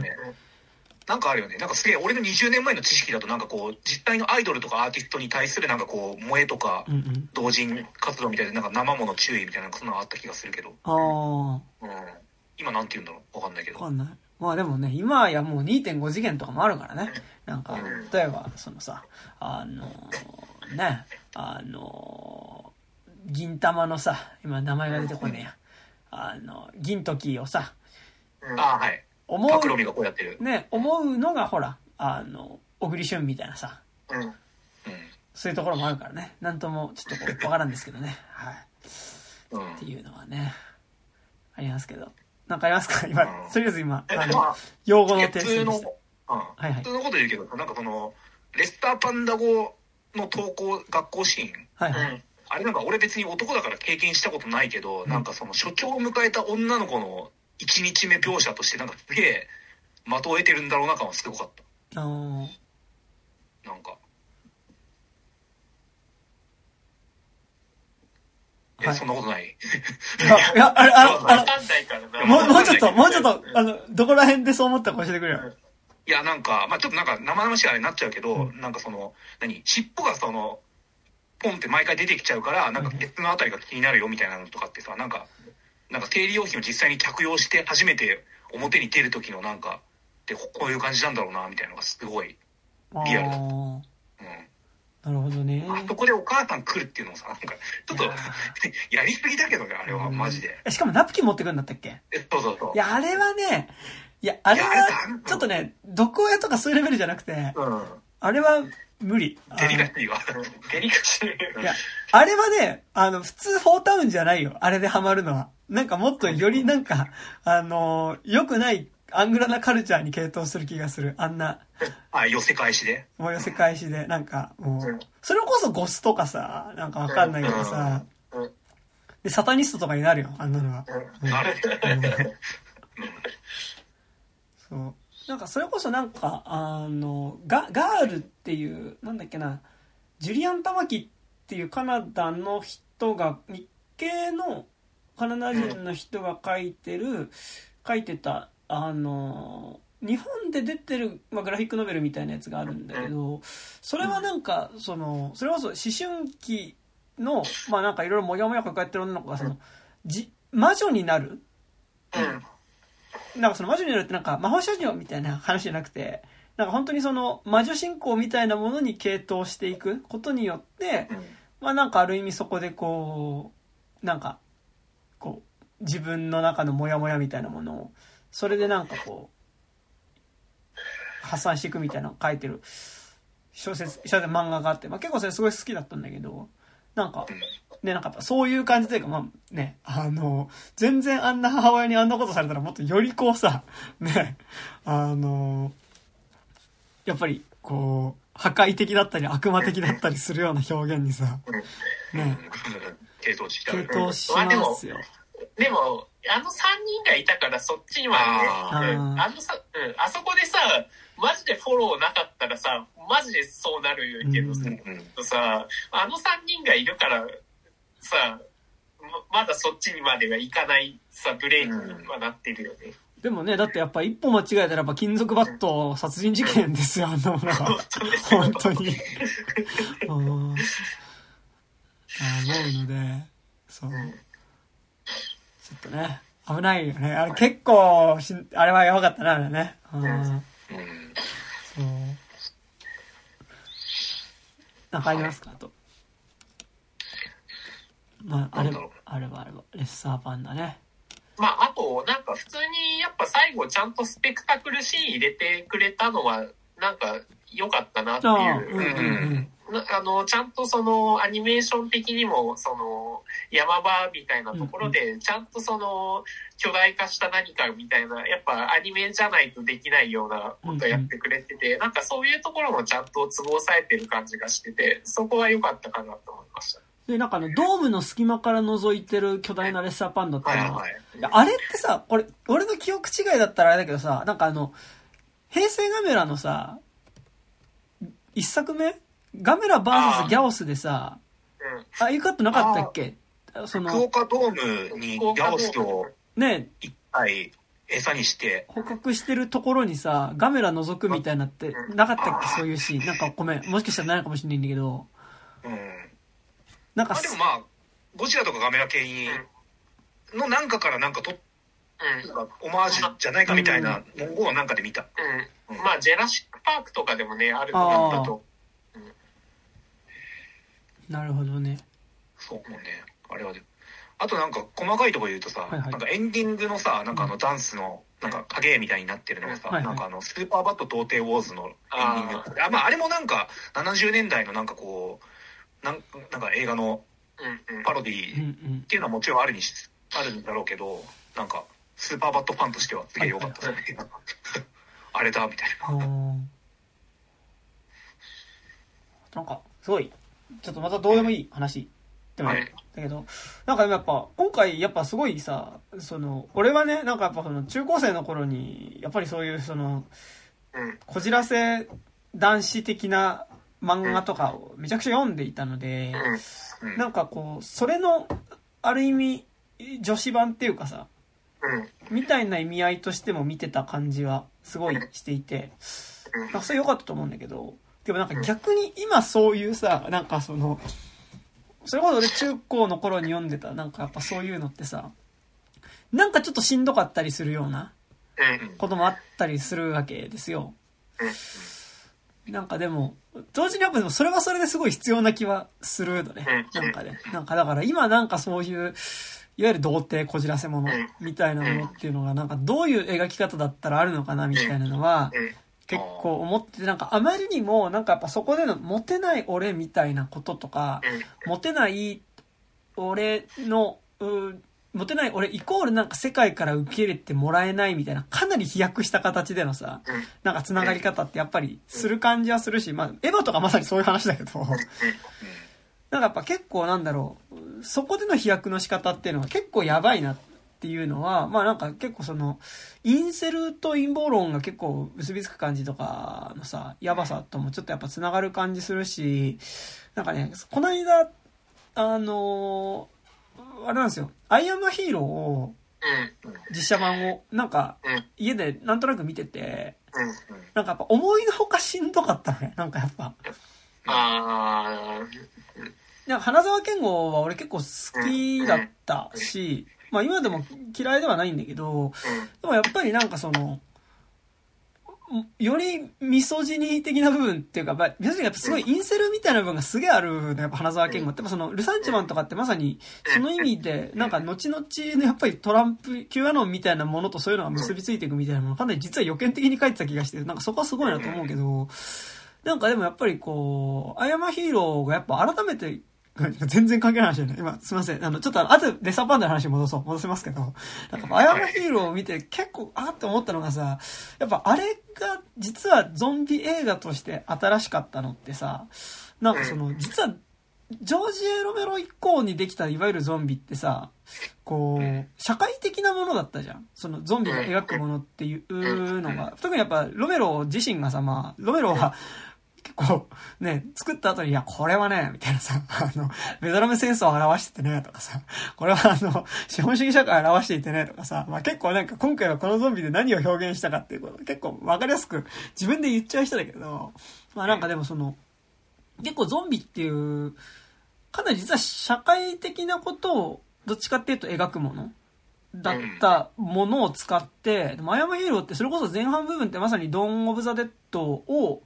そのまま漫画でやってるようなことをね、やったりとかしてるわけだけど、でもやっぱあれって徹底してすごい、そのゾンビを使って、ものすごい内面の話っていうか、その、自分の、なんか自分が世界にどう受け入れてもらえるかの話をしてるっていう、なんかすごいすごいやっぱエヴァ以降の主題の話っていうのをゾンビ映画でやってたっていう部分がやっぱ、こう、それって多分、ショー・オブ・ザ・レッドが、まあ、そっかを拡大解釈したんじゃないのかな。はいはいはい。ショー・オブ・ザ・デッドも社会的な面はありつつ、あれもやっぱどちらかというとオタクである俺たちの物語だったから。ああ、そっか、そうだね。それなんかでもなんかアイアムヒーローやっぱ見直してさ、なんかやっぱこう、まあ映画版の方ね、だから途中で終わってるところだけど、やっぱりその、大きくある部分としてやっぱりそのさ、世界がゾンビで蔓延したっていう時にさ、やっぱあるのが、その、いわゆるリア充の奴らっていうのが、やっぱリア充ヒリアっていう言葉はやっぱすごいこう、明確に使われてる話でさ、その、外に、リア充の奴らは外に出てなんかパーティーだなんだってやってるから、すぐにゾンビになって、なんかもうみんなゾンビ化したけど、俺たち引きこもりだったりニートだったりする奴らは、家の中にずっとこもってたからゾンビ化しなかったぜ、イエーっつって、そういう元ニートとか引きこもりとか、やっぱその、ヒリアな人たちの天下になったっていうのが、やっぱりそのアイアムヒーローの、やっぱ主題としてまあ、その、ね、やっぱ一個あって、やっぱその中でやっぱさ、見ててしんどかったのが実写版のね、アイアムヒーローってやっぱりその、それまでは日の目を見てなかったヒリアって、要はその、セックスはしたいけど相手がいなかった男の人たちっていうのが、ある意味その、ゾンビが溢れて法律みたいなものが守られなくなった時に、その、自分たちのさ、その、王国みたいなものをショッピングモールに作ってさ、どうやらその中で、やっぱりその、女の人たちをなんかまあ無理やりその、なんかどうやらその、俺たちが食料取ってくる代わりにみたいな形でセックスしてるっぽいみたいなことがやっぱ描写されていたり、やっぱりその主人公ヒデオの話としてもやっぱりそのゾンビ化することによって、ある意味、こう自分の冴えない人生っていうものがやっぱり一回蹴りをついてて、その先何やるかっていうと女子高生の女の子っていうのがいて、やっぱなんかその女の子を守ることによってなんかこうそれまではなんかなんだろう冴えなかった自分の人生っていうのがなんかやっぱこう肯定されるようになっていくみたいなっていうのはなんかすごいこうさ。なんかそういうインセルみたいなものとかなり結びついてる部分はあるなーっていうのを思いつつ、そう、なんか、でも、やっぱそういうさ、なんかひもて男子みたいなものの表現っていうのがさ、結構なんかそこでのモテない自分のその鬱屈としたものっていうのはやっぱ際限なく出してもいいっていう感じっていうのが、なんかやっぱ、ちょっと前まであった気はしてて、でもなんかそれがやっぱ一気にしんどくなってきた時に、なんかやっぱ今回みたいな感じでこうどうにか折り合いをつける形でっていうのが、でもねなんかね改めてなんかいくつかの作品はそうだった気がするし、なんかねそうでもなんかこう今改めてなんかそれちょっとやっぱ語りなんかもう一回なんかちゃんと見てみることはあるのかもなっていうのは。そうちょっと思いつつみたいなところはね、はいありました。以上レッサーパンダの関係なかったのでレッサーパンダに戻しましょう話を。はいどうですかレッサーパンダなんかいくつかの作品って例えば何？いやなんかだからさそうまあアイアムヒーローに代表されるってこと？いやアイアムヒーローは結構やっぱ割としんどかったんだけど、なんかだからねいや例えばなんかその足立鉄の桜の歌とかってね、結構やっぱりその中でのやっぱ性欲の描かれ方とかやっぱそことやっぱその暴力性みたいなのが結びついてはいるけど、でも同時にあれってなんかやっぱりその本当の意味での自分がなりたくない大人っていうのがやっぱりその大人姿ってコンバルっていうのがやっぱりそのすごいこう金に物を言わせやっぱその権力を持っていてかつそれによってこうさ女性みたいなものをねなんかやっぱこう女性をやっぱこう食い物にしてるみたいな人物っていうのがやっぱこう自分がなりたくない姿としてやっぱりそれが相対なんかこう提示されていて、なんかやっぱこう金にこう物を言わせてなんかこうなんか自分が好きだと思ってる相手を言いなりにさせてしまうような存在にはなりたくないみたいなところっていうのが桜の歌で描かれてたものの一部としてある気がしてて、なんかそれってこうさ自分が相手を好きだって思うことの相手っていうのが性欲だけで見てしまわないようにしたいみたいなところでもあったりするのかなみたいな、まあなんかでもちょっとそれだけの要素ではないと思うけど桜の歌はね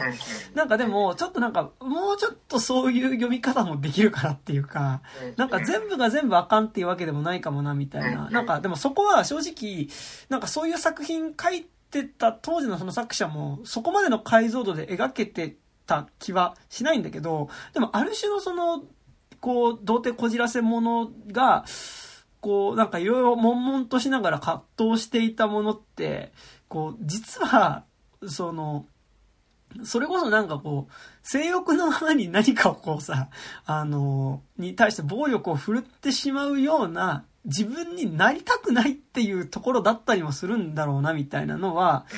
なんかこうそことの葛藤の片鱗みたいなものはいくつかの作品の中には見えるよなっていうのはあったりはなんとなくするような気がするので、そうみたいなことはね、まあなんかいずれ読み直したらやりたいからみたいなねありますけどね。はいはいはい。ちょっとレッサーパンダの話しますね。レッサーパンダ。はい。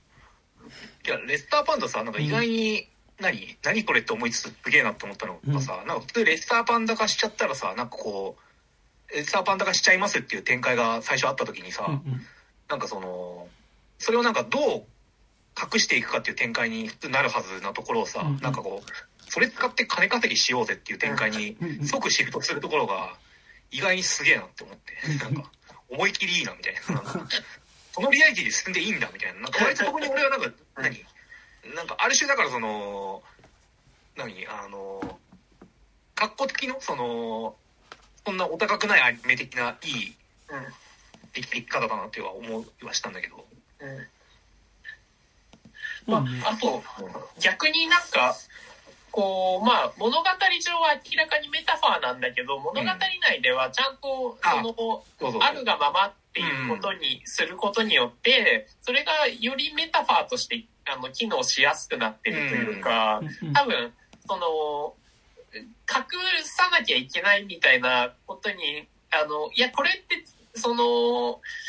人と違うからっていう時になった時にそういう作品もあるかもしれないけど、でも今作はその事象自体はみんなが、知ってるっていうことはそういうことなんだなっていうよりなんかそっちへの方向付けというかより隠さなきゃいけないものになるんだったらよりなんか負のなんか不敵なそのマイナス要素の強いメタファーになるけど、こう物語内でそのポジティブに受け入れられる面もあるっていうことは、なんかちょっと明るい妖精の方に振り切れる作用だなっていうなとは。そうね。だからなんかやっぱここのさ何まあ、メタファーでもあるんだけど、ちゃんとそれはそういう、実際に起きたことです、物語内で実際に起きてることですって描くっていうのがさ、そんなにそもそもがさ、なんかこう、ね、ランマ2分の1が好きだったとか、なんかレスターパンダって可愛くないみたいな、なんかっていうとこからが始まってる、なんかその、そういう細かいっていうか、なんか、これ好きじゃんみたいなところが始まってるっていうことの強みだなっていうのはすげえ思った。だからやっぱそこで最初になんか、あ、これはやっぱ二次成長だなとかなんか思いってるところに、いやまあそれはまあ生理についての言及はしますねっていう、なんかピンを一本打っとくことで、で、やっぱ、まあある種メタファーとして並行はしてるんだけど、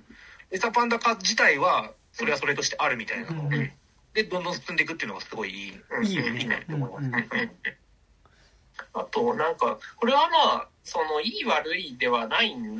だけど、そのやっぱなんかピクサーディズニー作品全般に言えるんだけど、なんかやっぱり毒親の描写とかは確かにリアルではあるんだけど、物語総体として見たときにめちゃくちゃその個人の感覚っていうのがそんなに反映されてないような感じっていうのはめちゃくちゃある気がしてて、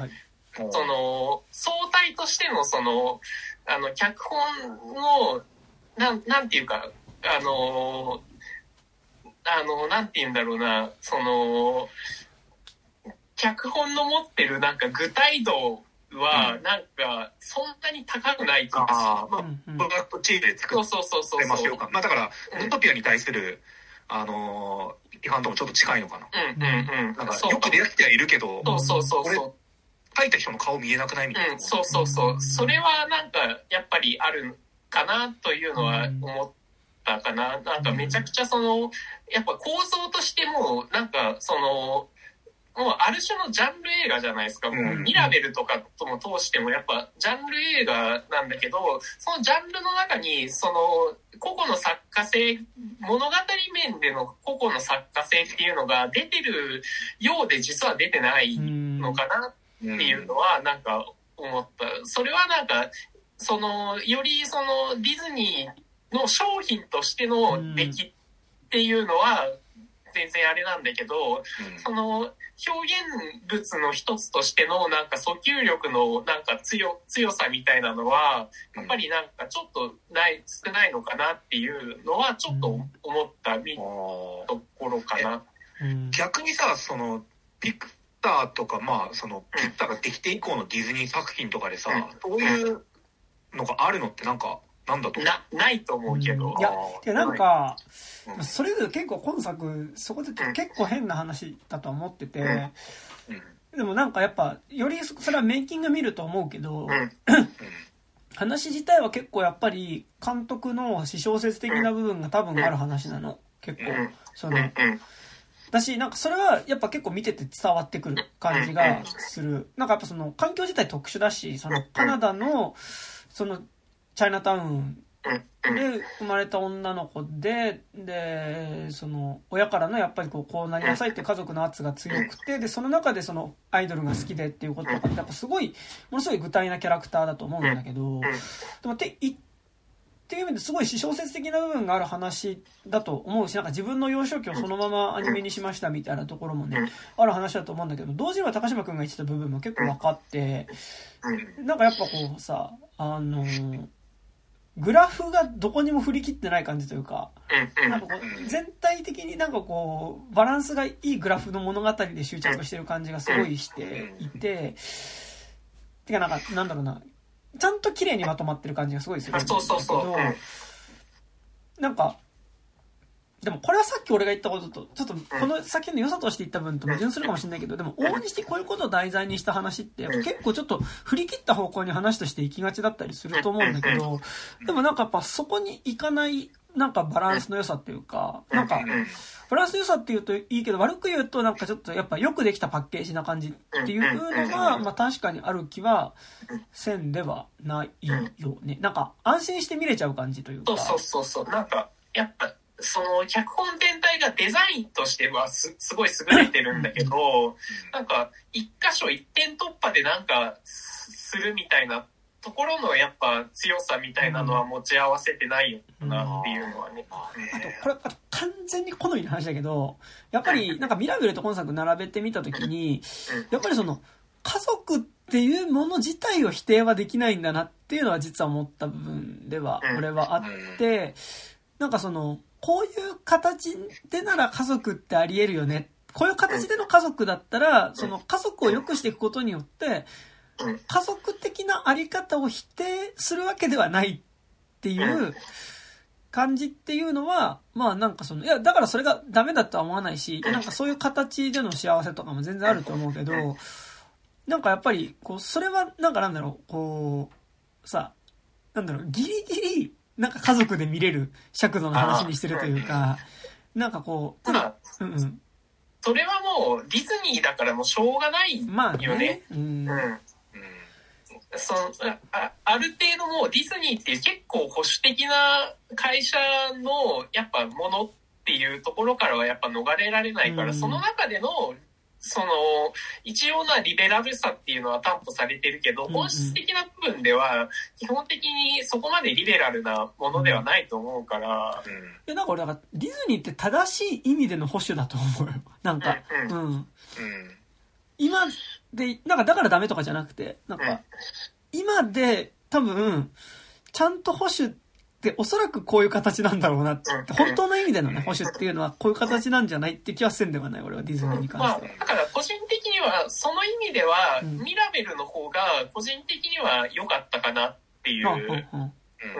ことは思ったな。どの部分でなんかは、うん、ミラベルの方がより家族の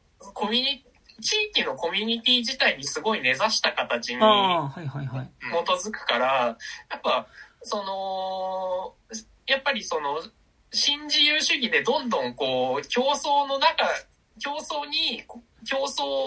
強いられてる中で、でもそのコミュニティって大事だよねっていう感覚っていうのは、うんうん、その保守としてかなり大事な部分だと思うんですよ、うんうんうん、ただ今作の場合はまあ多分その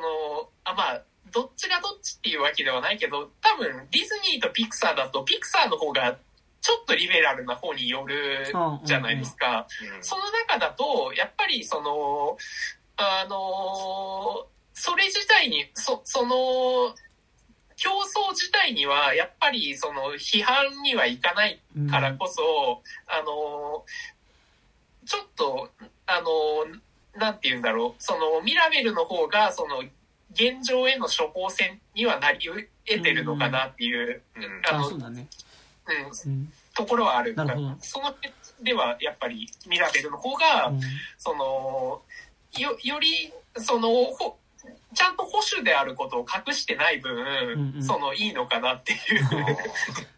あ確かに、まあなんかミラベルはあとやっぱその新自由主義的な意味でのさ、なんかやっぱこう、うん、能力をやっぱ保持しないと。世間に対して自分の能力っていうのを示さないと自分の存在価値がなくなってしまうというさ、なんかやっぱね、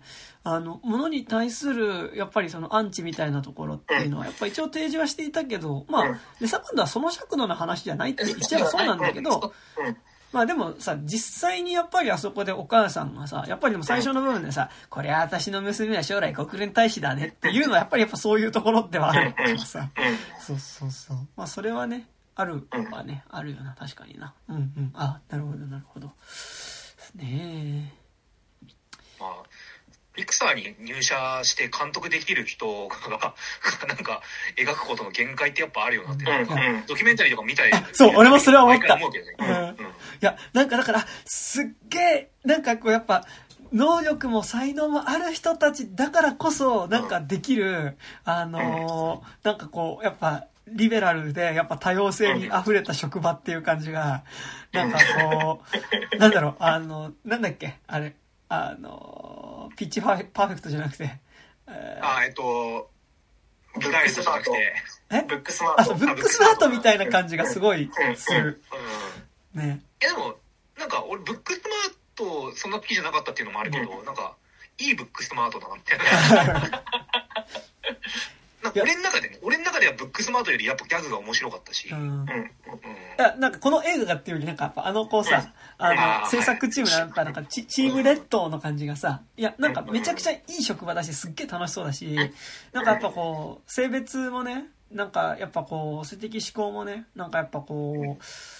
人種とかもまあいろんな人がこう一丸になってさ、なんかこうみんなで笑いながらさ、こうさお互いのアイディアをね、なんかこうやっぱりこう出しやすい環境で働いてる感じがすっげえして、わ超楽しそうみたいな、あめっちゃいい職場って感じするんだけど、でもここに入るためには多分めちゃくちゃ大変なんだろうなっていうか、うん、そう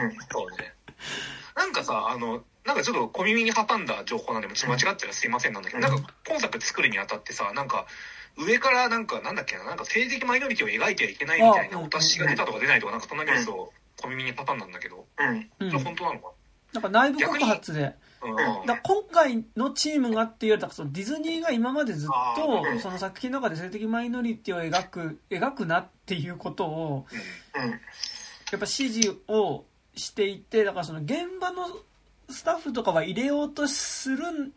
てたんだけど、やっぱそれがその、やっぱいやそれは描いちゃダメっていうのでノーってされてきたっていうことっていうのがやっぱ内部告発で出てきたっていうのがね、絶望的だよ。だってディズニーやピクサーでダメならさ、じゃあ他の会社なんて絶対ダメじゃんみたいな。いやそれは逆だと思うよ。あそうディズニーだからこそダメできない一線ではあると思う、多分。もうちょっとどういう論調で言ってくんだろうね。ちっちゃい子はびっくりしちゃうからねとか言うの。いやだから多分正直やっぱそのお客さんがさ、やっぱディズニーって誰が見るかって誰がお金を払うかっていうことを多分念頭に置いてるから、正直ディズニーの多様性っていうのも、いや現場の監督とか作ってる人レベルでは全然やっぱそこでの描かなきゃいけない理想とかって全然あると思うし、思い描いてることってのはあると思うけど、ただやっぱりこう世界展開していくアニメ映画っていうことを言うときに、やっぱりだってアメリカでいうと多分キリスト教系の保守の人とかさ、まあ、あと国によっては文化圏でやっぱり同性愛絶対許さんみたいな国とかもあるわけだしさ、ってなるとやっぱりそこを描くと、いやそれ描いただけでその市場が潰れると、これで売り上げられる売り上げの何%が失うことになる恐れがあるじゃんっていうことだとは思うから。てかなんか俺なんか流れに至ったけど、それこそなんか先々週の玉結び、これ今2022年3月22日時点での先々週の玉結びですけど、なんかそこの部分に関してなんか町山さんが割となんか話してた、なんかそのフロリダ、そのディズニーがあるそのフロリダでそのあれで授業でセックスのことについて高校18歳まで16歳までその学校で教えちゃいけないみたいな法律ができて、でそれについてやっぱそれがされると同性愛っていうことに対して子どもたちが理解する機会がなくなってしまうからで、その法律が通ったのがやっぱりフロリダに今すごいキリスト教系の保守の人がめっちゃ集まってきてて、でその中でその法律が可決されちゃったみたいな状況で、まあ、そこに対してフロリダの今最大の納税者っていうのがディズニーワールドだから、ディズニーワールドに何か発言コメント出してくださいとかっていうのが言った時に、まあ、なんかそのタイミングで出ちゃって内部告発が出ちゃってみたいなことを確かなんか俺もながら聞きだったので、そうなんかでもってなるとやっぱりそういうね、やっぱりアメリカの市場みたいなことは多分意識した上でっていうことなんだとは思うし、だって今作だって絶対なんか今のバランス、実写のバランス感で言ったら多分4人の中の1人はLGBTQ の1人でも全然おかしくないバランス、確かにね、うん、そこはでもなんか、うん、他の3人のなんかそのアイドル好きっていう以外のあれについては描かれてないから、うんうんうん、分かんないけど確かにそうだよね、うん、っていうのはね、うんうん、だからそのドキュメンタリーの方ではさなんか脚本家かなんかの人がさあの女性同士で結婚してて、うんうん、なんか子供もいてなんかリモートワークもいい感じで暮らしまってなんかすげえいい暮らししてんなみたい なんか思ってそこでだから多少なんか補完されちゃってるはいるんだよね、うんうん、変な意味では、うんうんまあ、あとそこまで性的思考まで描かれてないけどタイラー君がフォータウン好きっていうところとかは、うんまあ、ちょっとなんかなんだろうだからタイラー君はあのゲイなんじゃないかとかっていうわけじゃなくてでもなんかそういうその、うんこうあね、男子でも別にその男らしい趣味じゃなくてもいいよっていうレベルではやれてるかなって気はせんではないけど、ねうんうん、逆に言うとそこがギリギリなのかもしれんとは思う、うん、多分そうなんだよね、うん、いやねやっぱあでもさ でもあれはあれマーベルってでもディズニー参加マーベルはできるじゃんでもマーベルそうなんだ、うんでまあ、多分、うんうんあの実写と多分アニメーションの多分、うん、そのあれが多分違う、まあ、基準というかあれが多分、うん、あれでもエターナルズって中国で上映できなかったんだっけあそこあの中東でダメだったイスラム圏でカットされる、うん、あファストスのシーンがカットされたみたいなうんうん、だからなんかでもディズニー的にもやっぱそこは今カットあるのかもしれないけどねなんかその、うんうん、多分クリエイターとかからしたらやっぱりそういうことを描きたいっていうのはあるだろうけど多分その商品展開としてそのリスクは負えないみたいなやっぱその経営陣みたいなところっていうのはありそうな気はねこれあの完全に憶測でしか喋ってないけどなんかありそうな気はねするけどねなんかねですねどうですかどうなのなんかさそういうさなんかこう大衆向けのエンタメ作品でそういうのって描けないっていうのはなんか描けないっていうかなんかあるかもしれないけどさなんか BL とかゆりものってさどうなんだろうねそれこそ中国とかでもう重要はされてるはずじゃん絶対、うんうん、なんかそっちのさある種なんかまあ元はアングラだったカルチャーからなんかこう侵食っていうか侵食っていうと言い方はよくないけどさ、うんうんうん、できないもんなのかなとかなんか思うけどねいやーなんかでもそれむずいんじゃないなんかわかんないけどなんかだからほら今やっぱ習近平体制での中国でさ多分 BL 書いてる人とかってさ結構ねなんか多分大変な気はするよねなんかでしかもなんかそのマッチョな男性のヒーローみたいなあれ奨励するみたいなことも言ってるんでしょなんか、うん、その結構ステレオタイプなそのジェンダー感のその創作ヒーローものみたいなの方が絶対いいみたいな感じにもなってるみたいだからね、なんか、ねなんかだからロシアもさ結構やっぱりその、ロシアというかプーチンはやっぱりそのやっぱ性的少数でそのやっぱゲイとかさやっぱ同性愛者に対するやっぱね弾圧とかはしてるしやっぱそのね今まだ見てねえけどさあのチェチェンへようこそとかはさまさにそういうそのねプーチンの影響下にある国でさやっぱ行われてるやっぱそのゲイ差別っていうかさゲイのまあ虐殺の映画なんでしょ見てねえから分かんねえけどでなんかやっぱそういうことはあると思うからなんかそのディズニーとか見てるとやっぱだからそれはどうだってことでなんかそのそういう一つのなんか結局西洋中心な価値観でしかねえんだよみたいなそういうことじゃ全くない俺はそう思わないしやっぱりあらゆる多様性みたいなものが認められていくことは本当になんかいやそうあるべきだとめっちゃ思うけどでもやっぱり同時になんかやっぱこうねそうじゃない価値観っていうのもやっぱ世界にはまだ全然あるからさそうなんかだからやっぱ実はむしろそういう価値観というかそのやっぱ多様性認めるみたいなものが結構やっぱ世界的に広がってきてるからこそやっぱそれの反動でみたいなところは結構ある気はするからね国によってはねかなりね国によってはって言ってるしじゃあ日本はじゃあどうなんだってなったら日本も全然そうだろうっていうふうに思うしなんかなんだろうそのカルチャーとしてのなんかその BL とかね、ユリみたいなものとさ、なんかね、この間なんかなんだけど、サンデー漫画クラブっていうね、最近俺がよく聞いてる漫画のポッドキャストがあるんだけど、それなんかまあ言ってたのが、その BL にも2種類あって、なんかそのまあ差別が存在する世界での BL か、そうじゃない世界での BL かっていうので全然違うって話をしていて、なんかだからその昨日何食べたとかは、その差別、そのゲイに対する差別とかがある世界の中での、まあ、ゲイのカップルの話で、なんかやっぱもっとやっぱよりファンタジーなさ、その差別とかが存在しない中でのその男同士の恋愛みたいなのがさ描かれるって言った時に、まあ、やっぱ結構それ大きく違いとしてあるよねっていうのは言ってたけど、なんかやっぱその多分消費されるものとしてのその同性愛みたいなものも、それこそ歌舞伎の頃から もっとずっとあるわけだから、そういうの歌舞伎より前から多分ずっとあるわけだから、なんかそういうのはあると思うけど、でもそれが実際そういう人がいるっていうことを許容する社会にまだ日本が慣れてるかって言ったらそうでも全然ないとは思うしっ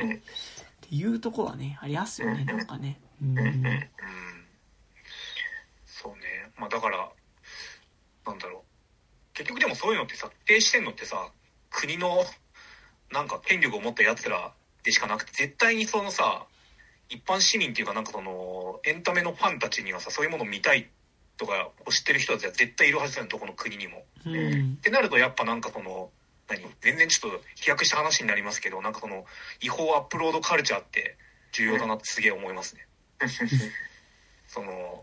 なんかそれはシンプルにさ、なんかその今のさこうアジアとか欧米諸国で日本のこうアニメとかの影響下にある作品がすごい増えてるっていうのもさ、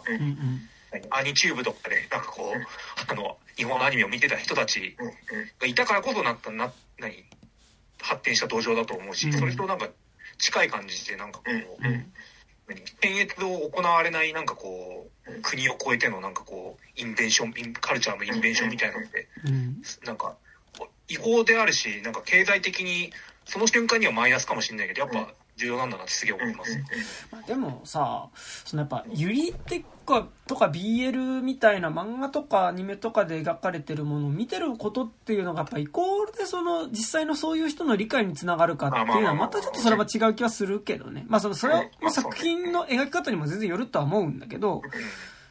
それは別にプラスにもマイナスにも両方あるとは思う。そう。なんかやっぱユリものが好きな人がじゃあなんかそのやっぱさ、そのレズビアンの人に対して理解があるかっていうと、まあ別にそんなことはないと思うからね。そう。それはね、その BL 好きな人がじゃあその実際にゲイの人に理解があるかっていうとそれもないっていうことでも、必ずしもそれがイコールってわけではないっていうところでもあると思うし、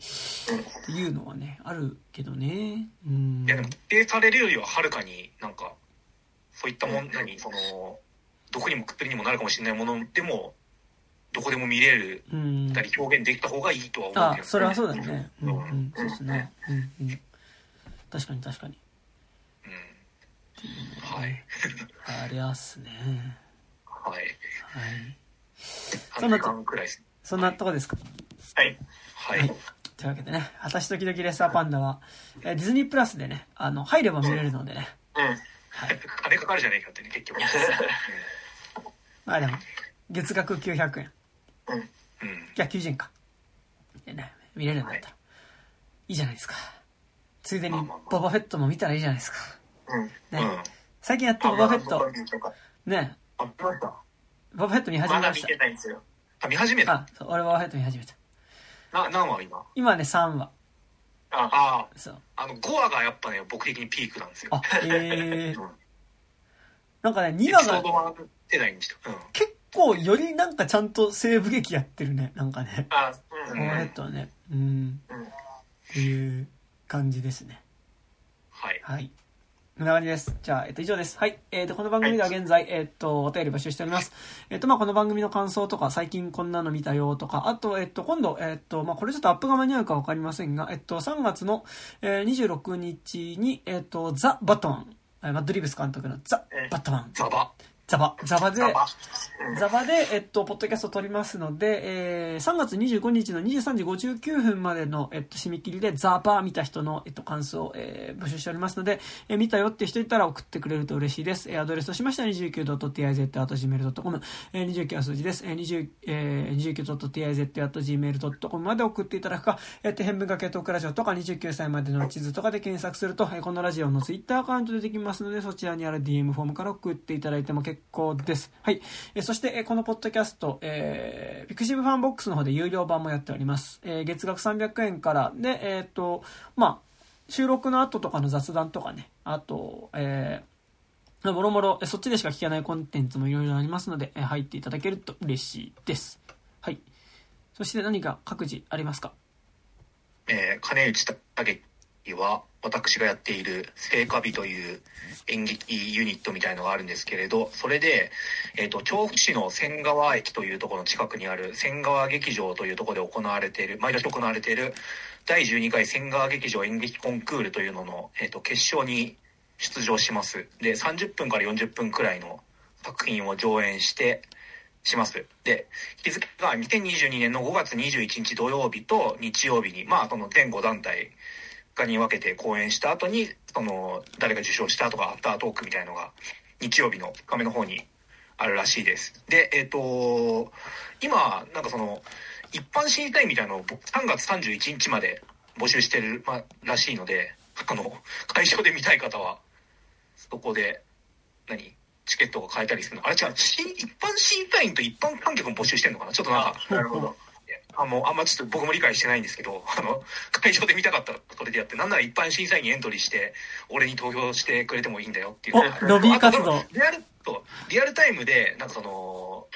生配信も多分 YouTube かなんかでやると思うので、全国どこからでもよかったら見てくれよなっていう感じです。はい。そして、僕は、水の旅人というね、ラップユニットでラッパーをやっておりますが、なんかやっとね、やっぱこう、まん防、まあ、解除っつってね、なんで解除なんだかよくわかんないですけどね、まあ、とりあえずまん防解除。解除されたんだ、あれも。そう、解除されたわけですけど、なのでちょっと、ライブ結構あります。まず、3月27日、これ迷うかわかんないけど、3月27日に、これね、めっちゃ来てほしいやつなんですけど、個人的に。あれですね、三河島日暮里の方にある三河島の、元映画館っていう、本当に実際に昔ピンク映画館だったところをそのまま使って、運営されてるスペースで、やる道草っていう、マーケットイベント。まあ、なんか古着屋さんとか、古本屋さんとか、あとなんか、結構お菓子とか、なんかいろんな、出店が出る、ちょっとちっちゃなフェスみたいなのが、そこの映画館で行われてて、そこに、3月27日19時から、僕たち水の旅人で、ライブします。まあ、なんか、ちょっと買い物がてら見に来るみたいな感じでも、全然見に来ていただけたら、なんかちょっとね、結構ね、おしゃれなお店出るんですよ。なんかこの間、主催の人がやってる古着屋に、ちょっと挨拶がてら行ってきたんですけど、結構おしゃれだった。結構シャレだね。お香とか売ってますね。売ってる古着屋さん。お香と売ってる。お香はビレバニーだって売ってるよ。違うんだよ。そこでしか買えないお香なんだってさ。そんな違い分かるの？まああるか。なんかもうね、千葉で手巻きで作ってるって言ってましたよ。へえ、すげえ。牛か巻きタバコ以外にもあるんだね、手巻きって。ね、ちょっと手巻きって聞くとちょっとね、なんかなかなかちょっとイリーガルな感じがしますけどね。スヌープドッグ的な。そんなことはないと思うんですけど、まあで3月27日やるので、もし来ていただける方いたらちょっと別に当日いきなり来ても大丈夫なんですけど、もしよかったら DM いただけると確実に入れるので、来ていただけたら嬉しいですっていうのと、あと4月の2日に渋谷のセブンスフロアというところで深夜イベントで4月の9に吉祥寺のラダっていうところでまた、深夜イベント出ますので、もし来てくれる方いたら DM いただけると嬉しいです。でもなんかね、久しぶりに深夜イベントにレンちゃんってやっぱコロナ禍で全く深夜イベント的なものにね、行っていなかった人間が、果たして体が持つのかっていうところあるわけなんですけど。ちょっとマンボウっていつ解除されたの？昨日。今日、マジで？うん。本当だ、なんかもう、あれなんですよ。僕サイゼリアとかドトールとかでなんかこう、それこそ脚本とかなんかこう書いたりしてたんですけど、ちょうど船が乗ってきたタイミングで大体閉まるんですよね。なんかこうまあ、読書とかしててもさ、なんか面白い持って読むぜってなった瞬間にこう出てってくれみたいになるからすっげえ困ったんですけど、じゃあもう11時まで入れるってこと？いやでもね、多分店によってだと思う。なんかまん防解除にはなったけど、でもなんか営業時間はなんか8時までですみたいなところが多分あったりする気はするので、ね、ですね。ググりゃいってことか、うん、調べていきます。はい。というのでね、まあ、ちょっとね、まあでもまだまだコロナがね良くなっているわけではないので、コロナ3年に突入しますよ、そろそろ。ね、コロナ3年ですよ。言語で言うと、うん、ね、本当にすごいね、3年目だよ。3年目だよ。うん、本当に。うん、ね、子供が喋りますよ、3年あったら。うん、ちょっとずつ。そうだよね。マスクしか知らない子供たちが。そうですよ。中学生だったら卒業ですよ。はい。3年あったら。ね、あ、でもそれ考えると本当かわいそうだよね。高校生とかさ、うん、中学生とかさ。まあ大学生もね。そうだよね。うん、俺らだってね、かわいそうだよ。みんなかわいそうだよ。みんなかわいそうですね。いやでも学生は特に俺はかわいそうな気が、うん、なんか、ね、だって修学旅行とかだってさ、ね。多分なかったりとかね、でしょ。でもしつこく言うけど、でもオリンピックはやったんだよな、ファックっていう感じですよ。そうね、一生に持っていくしかないんだよ。でもオリンピックでもオリンピックはやったんだよなってね、そういう気持ちですから、はい、そんな感じ。いやなんか俺、コロナ始まったぐらいの時にさ、なんかシガーロスのなんかアンタイタルド1って曲の PV 思い出したんですけど、なんかそのなんかお手打たれた世界で子供たちが全員ガスマスクつけて、なんかこう暗いのっ腹で走り回ってるみたいな PV なんですけど、